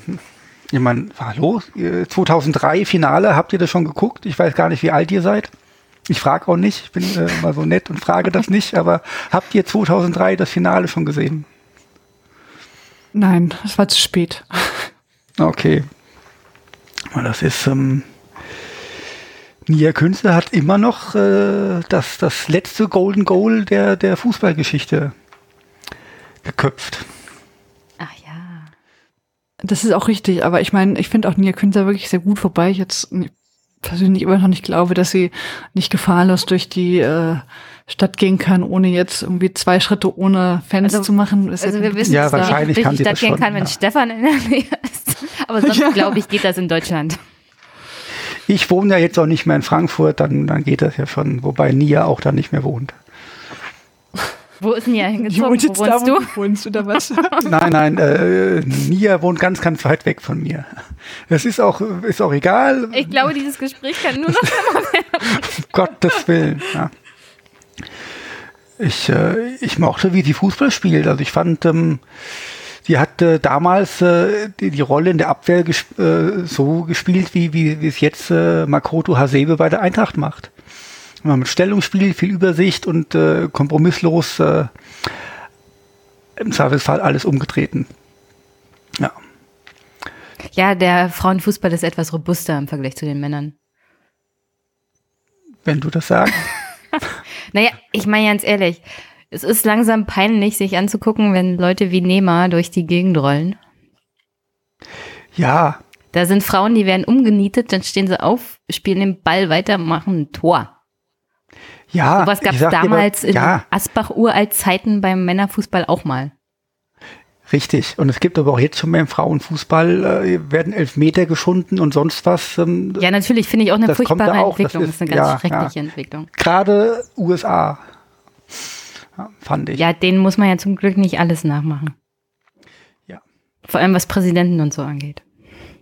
ja. Gut, vielleicht kann ja äh, Oder Pino antreten gegen Trump. Das fände ich mal lustig. Also dieses Auftreten und die Rede an sich waren ja schon eine ziemlich gute Bewerbung, aber das Feld der Präsidentschaftskandidatin der Demokraten ist doch schon ziemlich überlaufen. Ja, das ist wohl wahr, aber da sind ja auch viele Luschen dabei. Aber ihr Auftreten, allein die Art, wie sie da steht, wie sie die Hände hebt, wie sie guckt, ist schon schon, äh, es hat schon was, ja. Es ist schon sehr königlich. Ja, perfekt für einen Präsidenten. Auf jeden Fall, ja. Und äh, ich meine, viel schlimmer kann es nicht werden. Ich glaube nicht, dass sie das schlimmer macht. So, jetzt sind wir irgendwie durch ein paar Themen äh, äh, hin und her gesprungen. Jetzt habe ich hier noch das Thema, hängt der deutsche Fußball zurück? Ich glaube, das ist auch ein sehr, sehr langes Thema und äh, Haben wir da nicht gerade drüber gesprochen? ja, so ganz grob irgendwie schon, ja. Ähm, Wir haben jetzt stundenlang drüber gesprochen. Ja, Ja, da könnte ging's man ja höchstens um- noch um- fragen, ich- äh, siehst du das so schlimm, dass die Frauen jetzt zum Beispiel für die Olympiade nicht qualifiziert sind? Ist das wirklich so negativ oder ist das jetzt halt mal ein Durchhänger, den man haben darf, auch bei den Frauen? Ich meine, selbst wenn die Männer wie bei der WM 2018 mal richtig scheiße spielen, solche Phasen hast du halt mal. Dann hängst du halt mal durch und dann musst du ein bisschen gucken, was macht dein Jugendbereich, wie sieht's eigentlich aus in den letzten Jahren, die Entwicklung. Ich meine, vor allem, wenn du Mannschaften hast, die entweder im Umbruch sind oder die durch Spieler besetzt werden, die schon mal einen Titel gewonnen haben oder Spielerinnen, dann ist die Wahrscheinlichkeit, dass du weiterhin auf hohem Niveau mitteilst, nicht so groß. Also ich sehe das jetzt nicht so schlimm. Gegen Schweden wäre mehr drin gewesen, glaube ich.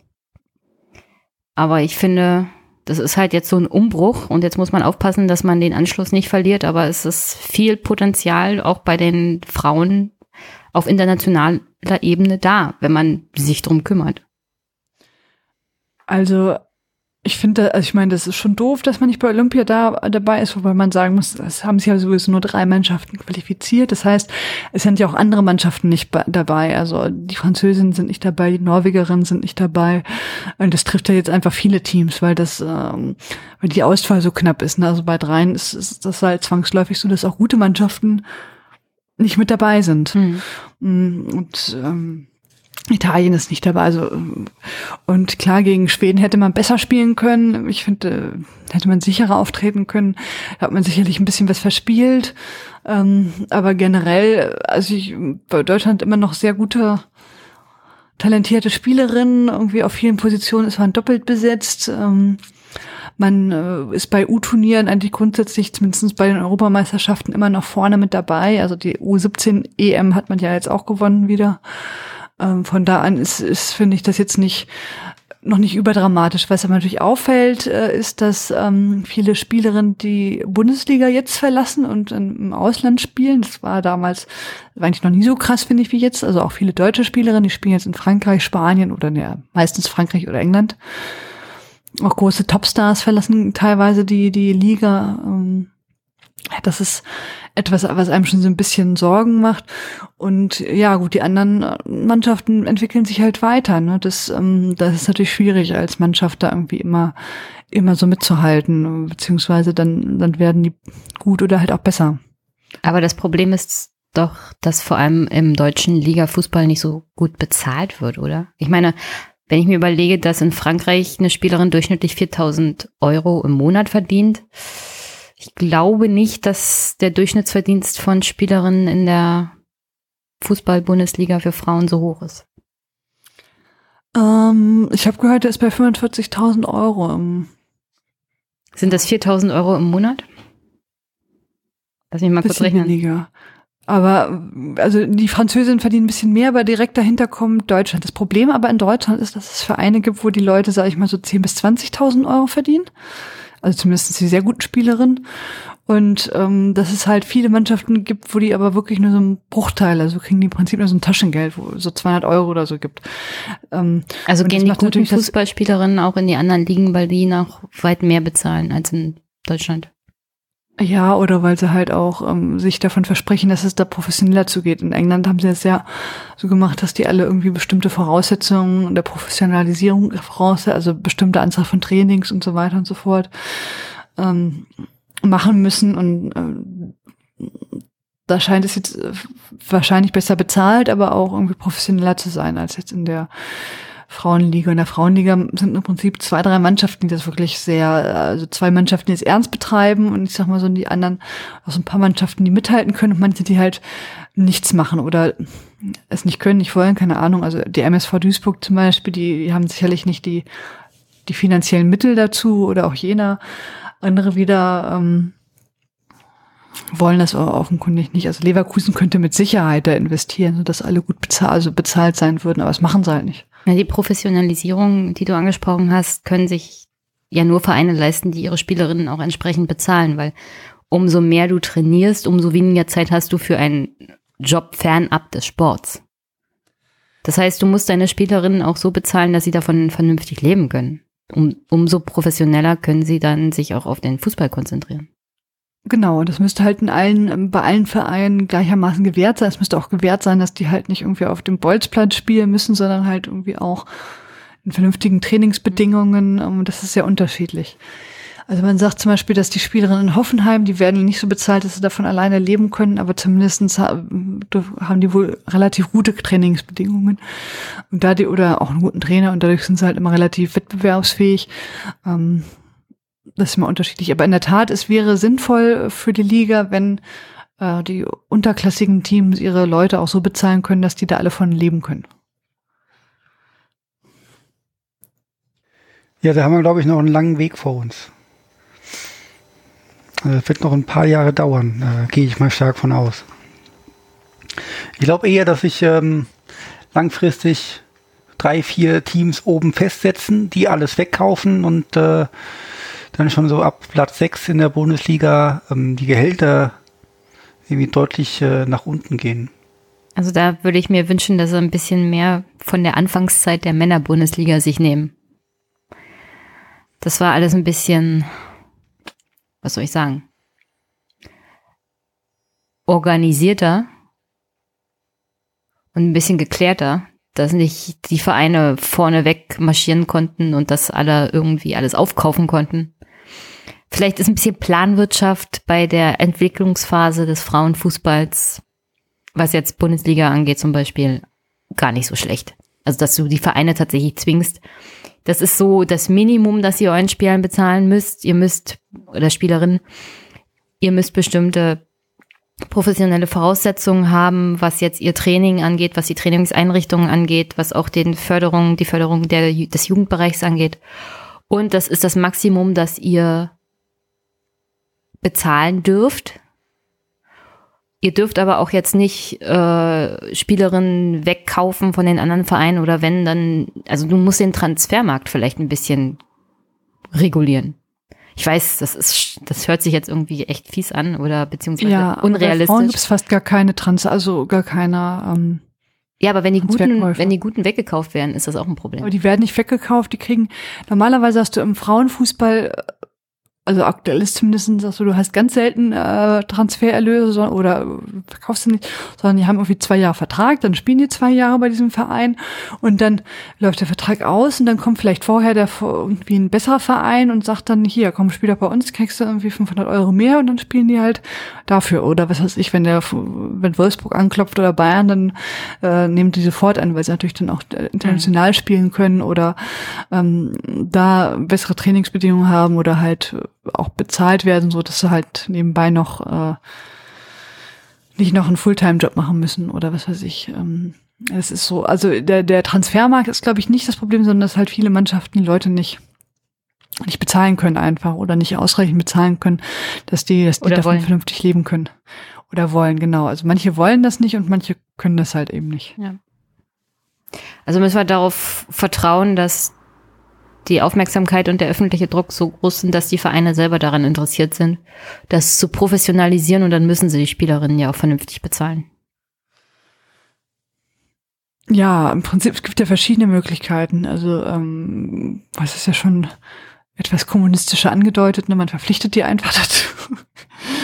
Ja, aber ähm, wenn, wenn ich mir das angucke in den USA, was, also sie machen das ja so generell in den Sportarten, dass du da tatsächlich Ober- und Untergrenze hast, was das Budget des Vereins angeht. Ich meine, stelle ich mir auch ein bisschen kompliziert vor. Aber es sorgt im Großen und Ganzen für gleichwertige Bedingungen, also Startbedingungen theoretisch. Dass dann noch so Werbegelder dazukommen und so und dass das dann wieder für Ungerechtigkeiten sorgt, ist schon klar. Aber auch in den USA werden die unterschiedlich behandelt. Ne? Also so ein, ja, ja. Äh, gibt es ja auch Geschichten, wo die, was weiß ich nicht, in irgendwelchen Gastfamilien gefühlt untergebracht sind und dann ganz komisch behandelt werden. Also auch da ist das nicht, ähm, wobei die in den USA. Also es ist jetzt halt nicht. Schon ganz gut, vor allen Dingen in den USA ist das Problem, du hast ja dann auch nur für so eine gewisse Zeit einen Vertrag. Das heißt, du hast ja dann nur über den Zeitraum der Liga, das sind irgendwie so ein paar Monate Vertrag und dann nicht mehr. Und dann musst du halt in der Zeit sparen und du gehst halt danach irgendwie, hast ein Glück und kriegst irgendwie einen Vertrag in Australien. Also das, ähm, ist halt auch mal nicht so einfach. Aber es wäre natürlich gut, wenn, wenn man. Du müsstest äh, es halt natürlich auch ins Deutsche übersetzen, sagen wir es mal so. Aber an sich ist das Konzept vielleicht gar nicht so schlecht.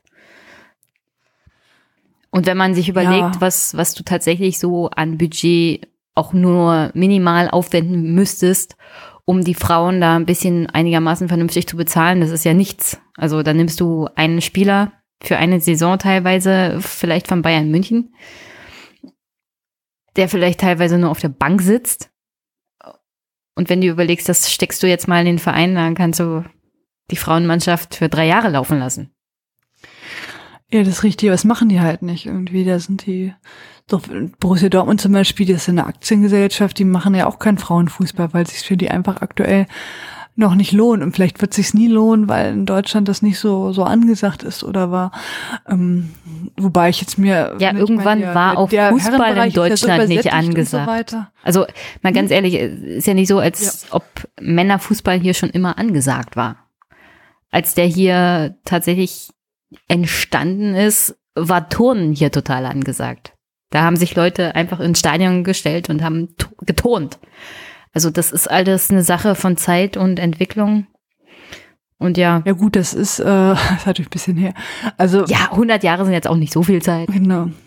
Ich weiß nicht, ich finde das, das ist natürlich immer so ein bisschen schwierig, wenn die Leute sich nicht für Frauenfußball interessieren, ist das halt doof. Aber es wäre auf jeden Fall helfen, wenn man, wenn man besser vermarkten würde, wenn man alle Spiele zeigen könnte irgendwo und sei es auch nur im Pay-TV und wenn man halt das ein bisschen mehr bewerben würde und das, äh,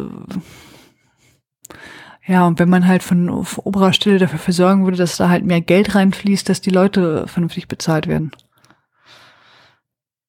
Gut. Aber es ist halt ein schwieriger Weg und da muss man schon ein bisschen was machen. Und der DFB sieht aktuell nicht so aus, als ob er da in irgendeiner Art und Weise tätig werden möchte. Die müssen, die brauchen erstmal einen neuen Vorstand. brauchen erstmal einen neuen Präsidenten, die sind beschäftigt. Ja, also ich meine, der DFB hat ja auch in der Gesamthistorie schon so ein paar Mal ein bisschen gepennt, muss man ganz klar sagen. Also jetzt nicht nur bei den Frauen. Ich glaube, du kannst an einer Hand abzählen, wenn der DFB mal nicht pennt. Ja. Also im Großen und Ganzen braucht man vom DFB nicht wirklich äh, viel Schützenhilfe erwarten, denke ich. Und ähm, ich glaube auch darauf verlässt sich keiner, dass das passiert. Gut, im Großen und Ganzen würde ich sagen, wir sind durch. Es sei denn, von euch möchte jemand noch irgendwas ganz Wichtiges loswerden. Also ich hätte natürlich die Frauenfußballvereine auswendig sagen können. Julia, das Denk wissen wir doch natürlich. Ich wollte das nur gesagt haben. Du könntest noch mal deinen eigenen Podcast bewerben. Ich wollte Erbinnen. Hört das, das ist sehr gut. Ich kann auch alle Spielerinnen der Nationalmannschaft benennen. Da fang mal an. Und würde auf, äh, würde sie auf Fotos alle erkennen.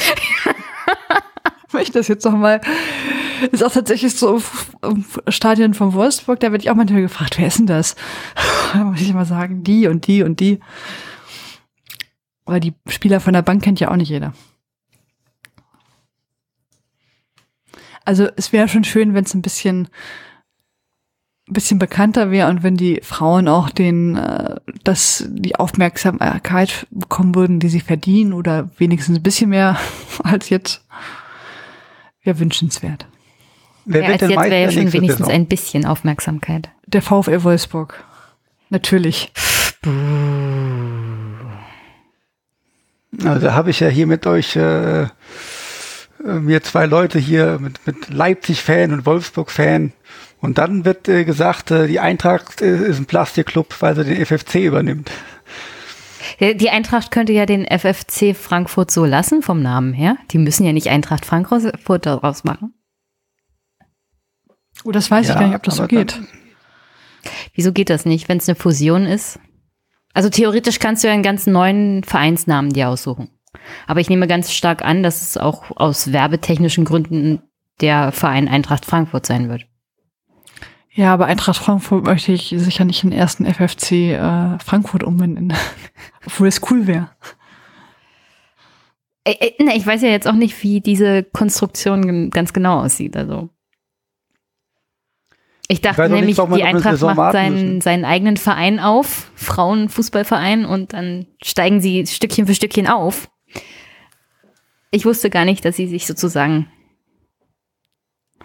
doch, das gab schon ein paar Mal. Also zum Beispiel der MSV Duisburg war ja früher der FCR Duisburg. Hooray. Da war ich mal im Finalspiel, ne, als sie den, diesen Europapokal da, UEFA Women's Cup oder so ähnlich, weiß ich jetzt gar nicht, müsste mal nachgucken, ähm, gewonnen haben. Es war damit eine sehr erfolgreiche Mannschaft und haben die sich halt so ein bisschen finanziell überhoben oder haben das halt nicht nicht so weitsichtig und vorsichtig kalkuliert, wie man das äh, gerne hätte. Und dann hatten die halt Geldprobleme und mussten die halt vom MSV Duisburg übernommen werden. Und deswegen seitdem sind sie Zebras, keine Löwen mehr. Ähm, das ist öfter so, dass, dass äh, Also, Mannschaften, also die von, halt den, kein, von den Löwinnen zu den Zebras, sehr gut. ja, am, am, äh, wenn man jetzt zum MMSV Duisburg fährt, die sind ja auch mal noch im gleichen Stadion, am PCC-Stadion, da ist dann auch immer der, dieses Zebra mit dabei. Ich weiß, Erwin oder so ähnlich, was in der Richtung heißt das. äh, Fangen wir jetzt bitte nicht mit, die mit, mit komischen Und bei den äh, Wolfsburgerinnen ist es ja immer Wölfi. Wölfi ist auch sehr, ähm, ich sag mal, offenherzig. Also wenn du gerne Wölfi umarmen möchtest, dann ist das kein Problem für Wölfi. Kennst du Wölfi persönlich? Ich habe Wölfi schon oft gesehen und Wölfi war immer, War er immer offen, ja? war da immer sehr offen. Ich fand das jetzt persönlich, also ich will nicht sagen unangenehm, das ist übertrieben, aber es war jetzt schon so ein bisschen irritierend, wenn ich so ein Also du kannst, du kannst natürlich Wölfi auch nach Brandenburg schicken, da hier erledigt solche Wolfsprobleme von ganz alleine. Nee, das ist in Ordnung. Wölfi ist ein, äh, ein guter. Ich finde das auch gut, wenn die, die Frauenfußballvereine auch das Maskottchen damit haben. Das finde ich ist so ein bisschen wertschätzend, ne? wenn das Zebra dann da an der, auch vor, vor 500 Zuschauern am Rand da irgendwie ausschlüpft, wenn, wenn jemand einen guten Konter macht oder so. Das finde ich eigentlich ganz nett. Auf jeden Fall, also das gibt es tatsächlich öfter in der Geschichte des Frauenfußballs, dass äh, Mannschaften übernommen werden von anderen Mannschaften aus der Stadt sozusagen oft, ähm, weil die das einfach nicht mehr finanziell sich äh, leisten können.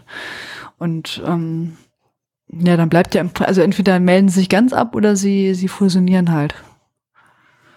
Und dann können sie halt auch die Infrastruktur ein bisschen, meistens geht das dann damit einher, dass die Infrastruktur mit vielleicht ein bisschen genutzt werden kann oder dass dann halt irgendwie die Zahlungssicherheit höher ist oder so. Aber es ist schon auffällig, dass das bei der Frauenbundesliga hauptsächlich Vereine sind, abgesehen von Bayern München, wie VfL Wolfsburg, äh, TSG Hoffenheim, äh, RB Leipzig hat ja auch investiert jetzt. Bayer 04 Leverkusen, also das sind, würde ich jetzt mal sagen, schon gestandene Männerfußballvereine und Mannschaften, die sich aber gleichzeitig das Geld beziehungsweise die Zeit nehmen, noch ein bisschen nach den Frauen zu gucken.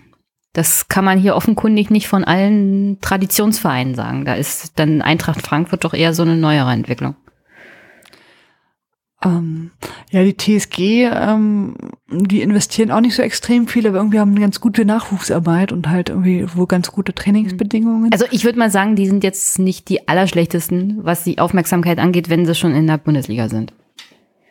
ja, Du bist ja da. wobei die haben auch nicht so riesig, also da ist das Stadion jetzt auch nicht voll. Ich meine, die TSG sind ja auch nicht, auch im Herrenfußball jetzt nicht so berühmt für. Nein, aber Zusch- schon in beiden Ligen eher oben festgesetzt als. Ja, aber Leverkusen zum Beispiel macht auch wenig. Also da sind die ja wieder abgestiegen, aber sie machen zumindest ein bisschen was. Also sie, sie rüsten schon. Ja, aber offensichtlich musst du noch wieder ein bisschen viel nah. machen. Also du musst noch nicht mal viel machen, um irgendwie in der Bundesliga dich zu etablieren, so wie also so wie sich das hier anliest. Ja, aber du musst schon was machen. Also Ja, ja, du musst ein bisschen was machen.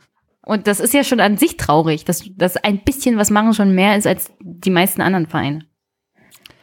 Ja, das ist leider so. Also manche, bei manchen Vereinen wünscht man sich auch, dass es entweder ganz lassen oder irgendwie mal das vernünftig machen. Ist auch nicht erklärbar, warum Leverkusen und Gladbach irgendwie nicht. Also wobei Leverkusen so ein bisschen was gemacht hat und Leverkusen hat zum Beispiel irgendwie gefühlt gar nichts gemacht. Die sind, haben halt mit ihrem Zweitliga-Kader da weitergespielt.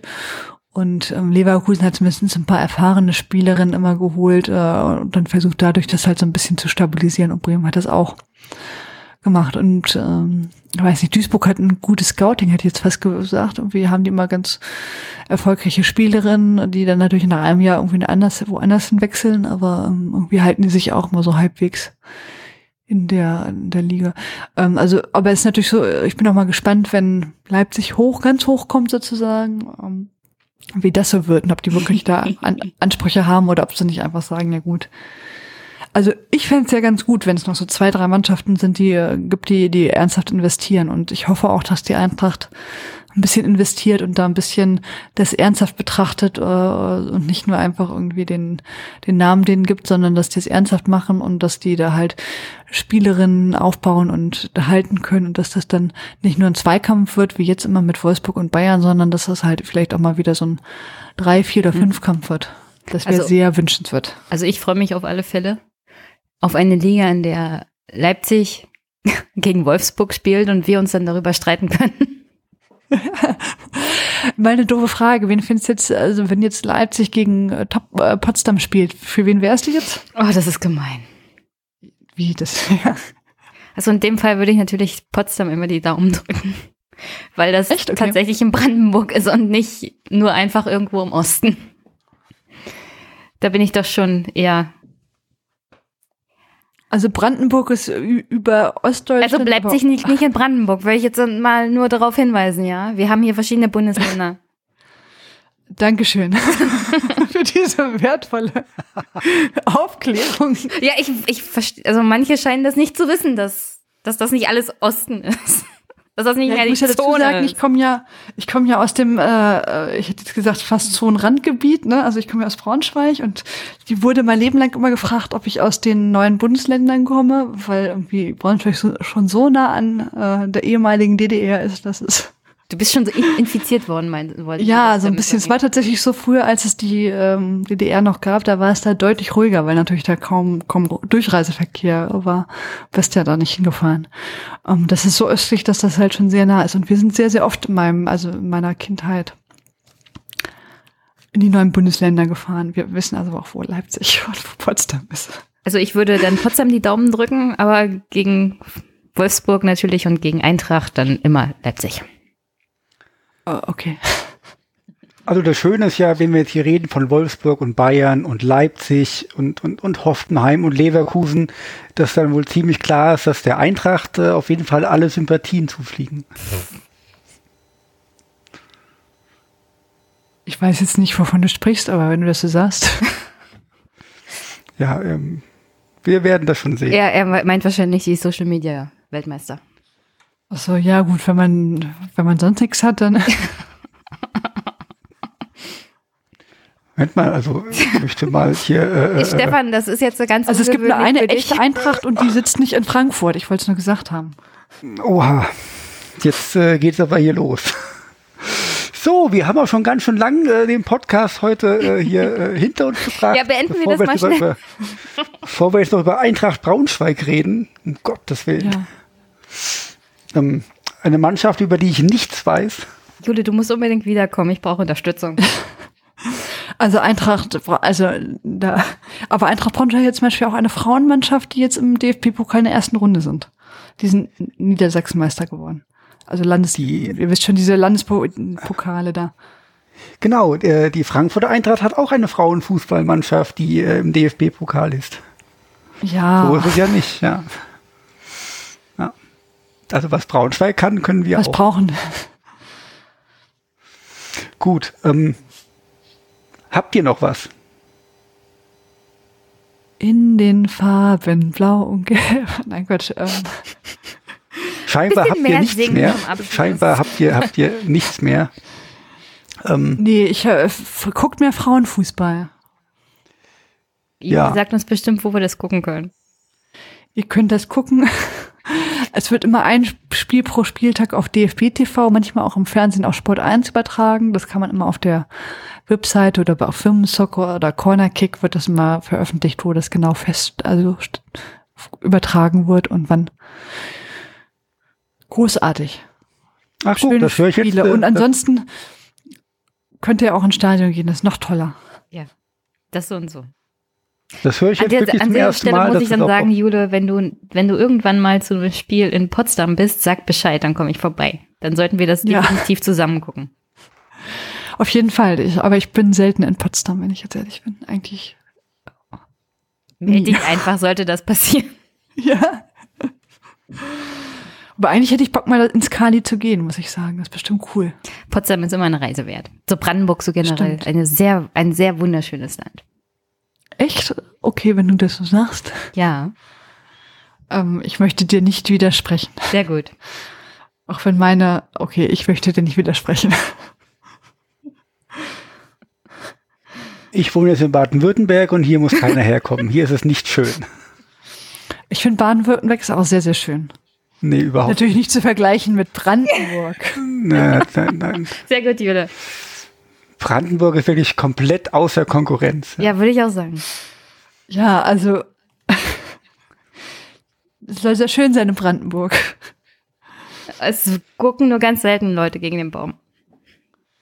Ja. Gut. Äh, Jule, ihr habt bei, bei Früff gestern eine neue Folge rausgebracht. Ähm, willst du die noch eine halbe Minute promoten, die Folge? Das ist nämlich ein Thema, das ich äh, mir für diesen Podcast hier auch irgendwann mal vorgestellt habe und äh, muss ich jetzt wohl nicht mehr machen. Ähm, ja, wir haben bei Früff über ähm, Ronaldo, den ähm, mutmaßlichen Vergewaltiger Ronaldo, also es ging um die, diese Anschuldigung gegen ihn, ähm, gesprochen, auch relativ ausführlich und aus verschiedenen Blickpunkten. Ähm, es ging um die Berichterstattung. Wir haben auch ein Interview mit der, ähm, mit einer der Redakteurinnen vom Spiegel, die sich mit Football Leagues ähm, befasst und auch mit dieser ähm, Geschichte. Das ist ja nicht, äh, also die äh, ist ja nicht so, dass die den neu, neu angeklagt hat, sondern man hatte das ja über Football League sozusagen rausgefunden, dass Ronaldo damals ähm, Geld gezahlt hat.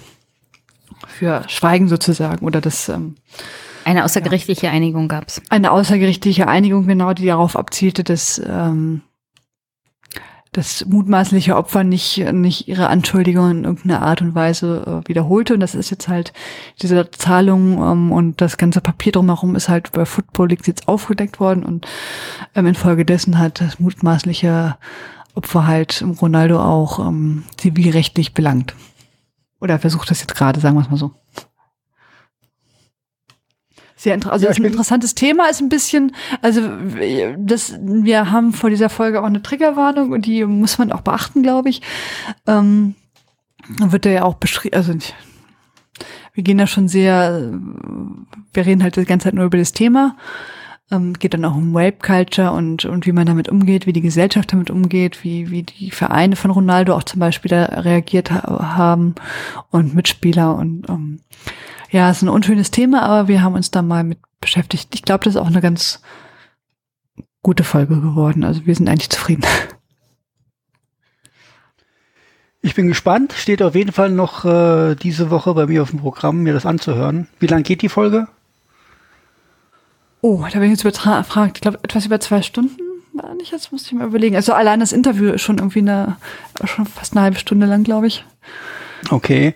Ähm, also etwa so lang wie diese Folge hier heute. Und äh, ich habe dich hierher gelockt mit, es geht etwa eine Stunde. Ähm, ja. Ich hoffe, wir haben Es wird so viel gelogen, ja, muss ja, man ja, ja, das, ja, natürlich. Ja. Ähm, gut. Ja, Jule, du warst ein wunderbarer Gast. Vielen Dank, dass du hier warst. Das freut mich zu hören. Du hast uns und unsere Hörer, Hörer äh, äh, erhellt, hoffe ich doch mal. Ähm, ich ähm, war kurz davor, ich glaube, ich habe sie geschafft, mich nicht um Kopf und Kragen zu reden. Hab rechtzeitig noch äh, die Schnauze gehalten, hoffe ich. Ähm, möchte an dieser Stelle nochmal Nia Künstler grüßen. und ähm, winkst du auf die andere Straßenseite hinüber gerade in diesem Moment oder? Ich glaube, und, wir lesen ich, alsbald unschöne Sachen. Also wenn Nia Künstler von einem Stalker verfolgt wird und der verhaftet wird, wissen wir Bescheid. Ja. Ach, äh, wenn sie noch denselben Hund hat, dann äh, seltsamer Stalker von keine Hund Gefahr. zerfleischt. Genau, genau. Ja. Und wissen wir Bescheid, okay, mhm. du bist. Gut, also wenn wir mal wieder was haben, werden wir dich gerne wieder einladen. Ähm, gerne. Guckt mehr Frauenfußball. Guckt mehr Frauenfußball, auf jeden Fall. Ähm, kauft euch ein Trikot. Setzt ähm, euch ins Stadion. Ich, ähm, ja, ein schönes Eintracht-Trikot nächstes Jahr vom Frauenfußball am besten. Und, Rasenballsport äh, Leipzig hat auch schöne Trikots. Nein. du, ich habe. Also ich finde äh, das neue hab, äh, Trikot von von Wolfsburg nicht so schön, aber ähm, man kann ja das alte kaufen. Genau. Wir sind zwar eigentlich durch, aber ich muss, ich habe gerade heute gelesen, dass Rasenballsport Leipzig ähm, keine ähm, Trikots für Frauen hat, keine keine extra geschnittenen. Als einziger Bundesliga-Verein. Es gibt Unisex-Trikots. Ah ja. Ich lüge Jedenfalls jetzt total. auch so ein guter Verein wie Leipzig ja. nicht. Nee, also äh, ich meine, das macht auch nichts, wenn man sowieso nur zehn Fans hat, dann braucht man das auch nicht. Und äh, aber es ist natürlich wieder so, so ein typisches RB Leipzig-Ding, finde ich. Aber gut. So, Jenny, äh, da du. Ähm, man kann ja wie RB Leipzig in eine eigene Mannschaft investieren oder man kann sich einen Heimatverein in der eigenen Stadt suchen und da irgend so ein komisches Konstrukt machen, damit man gleich in der ersten Liga mitspielen kann. Die Eintracht hat auch eine eigene Mannschaft, die ist einfach nur nicht aufgestiegen. Weswegen Irgendwas man jetzt halt ein seltsames Konstrukt eingehen muss. Ach, das ist. Aber ich glaube, das will mehr der FFC und nicht nur die Eintracht. Ist mir jetzt egal, Jule. Unterstütz mich doch mal. Also natürlich, also, Jenny hat ja, als, genau. Als Brandenburg, ole, ole. Als, als Fan von, das, von das ist hier ein Podcast, der immer auf, auf das ist hier ein Podcast, der macht immer sogenannte Plastikvereine nieder, unter anderem auch Wolfsburg. Deswegen, Jule, wenn ich, wenn ich RB verteidige, dann geht das auf. genau. um Gottes Willen. In Wolfsburg man nimmt zumindest den Frauenfußball sehr, sehr ernst, muss man sagen. Ja. Also die, ich finde, das machen das ganz stimmt. toll. Das stimmt. Ja, hoffe ich, dass RB das auch macht. Ja, das wäre schön. Aber so toll machen die das nicht wie Wolfsburg, weil es ja grün-weiß VfL. Nicht. Natürlich nicht. Der VfL Wolfsburg hat mit dem Thema Frauenfußball jetzt erstmal den Nase vorn. Hinter Potsdam. Fall. Ich finde es auch okay. gut, dass die alle mit Regenbogenfahne spielen am, am äh, als Kapitänsbinde und so weiter. Kann also auch mal so eine Scheibe von abschneiden. Ja, genau. Also ich glaube, Stefan, es ist nicht so schlimm, dass wir ein bisschen überzogen haben. Jule ist ganz zufrieden. Ja, und ich überziehe äh, immer. Ich glaube, ich halte nie meine zeitlichen Sachen ein. Ähm, Jenny wird sich sogar erinnern können, dass wir hier im Podcast auch schon äh, genau darüber gesprochen haben, dass äh, Wolfsburg äh, mit den, mit den äh, Regenbogen, ja. äh, Regen, Regenbogenfarben und mit anderen Sachen durchaus äh, gute Sachen macht. Also dass äh, bei allem Unverständnis, wie man diesem Verein irgendwie ergeben sein kann, können wir doch auch sagen, dass nicht alles schlecht ist. Und bestimmte Ansätze, so, bestimmte Ansätze dann, werden ja auch gelobt. Jule. Sind wir sogar bestimmte so ehrlich hier diesen Podcast, ja. Also Eintracht Frankfurt muss sich ja auch erstmal im Frauenbereich beweisen. Nachher machen die das irgendwie auch genauso wie Gladbach und da wird dann, es geht dann gar nichts mehr von da an. Also. Jetzt also, mal nicht so Also alle Vereine müssen jetzt erstmal das Engagement von Wolfsburg einhalten, sagen wir es mal so. Wir können ja, wir können ja in einem Jahr. Und ich meine, Turbine Potsdam, die haben auch Jahrzehnten, also jahrelang Pionierarbeit und was weiß ich nicht, waren Spitze unter, der. Unter schlimmsten Bedingungen im, im Osten hier. Ja. Mit der Kohle sozusagen in der Hand noch den Frauenfußball gefördert, also. Ja, und die haben ja jetzt auch irgendwie auch einige Titel geholt. Und die waren ja auch irgendwie, nachdem Frankfurt nicht mehr ganz so gut war, äh, haben die ja auch irgendwie ein paar Jahre hintereinander immer Meister oder, oder sogar Champions League gewonnen. Also das muss man auch anerkennen. Dass, also Turbine Potsdam ist immer noch ein super toller Verein. Also ich würde ja sagen, wir könnten spätestens in einem Jahr mal Jule fragen, wie denn so die Leistung, wie sie denn so mit der Leistung zufrieden war, was die Förderung oder die Aktivitäten der Vereine angeht, die jetzt neu sozusagen in den Frauenfußball eingestiegen sind, angeht. Wie sie das so sieht. Ja, da wird ja wahrscheinlich erstmal noch nicht so viel kommen. Die Eintracht kommt ja erst übernächstes Jahr, also in der nächsten Saison. Ja, trotzdem. Ja, aber die kommen bestimmt mit einem richtigen Knall schon. Oh. Auf jeden Fall, bestimmt. Da ist jemand ja. unglaublicher Eintracht wenn.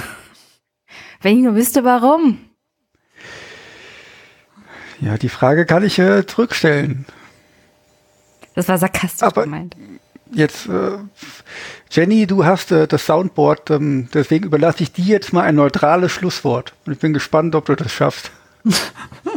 Das war ein wundervoller Abend, der allen Beteiligten richtig Spaß gemacht hat. Das stelle ich jetzt mal so fest. Und ja, ich hoffe, wir hören uns wieder, sprechen uns wieder und ihr habt einen schönen Abend. Bis bald. Bis bald. bald. Tschüss.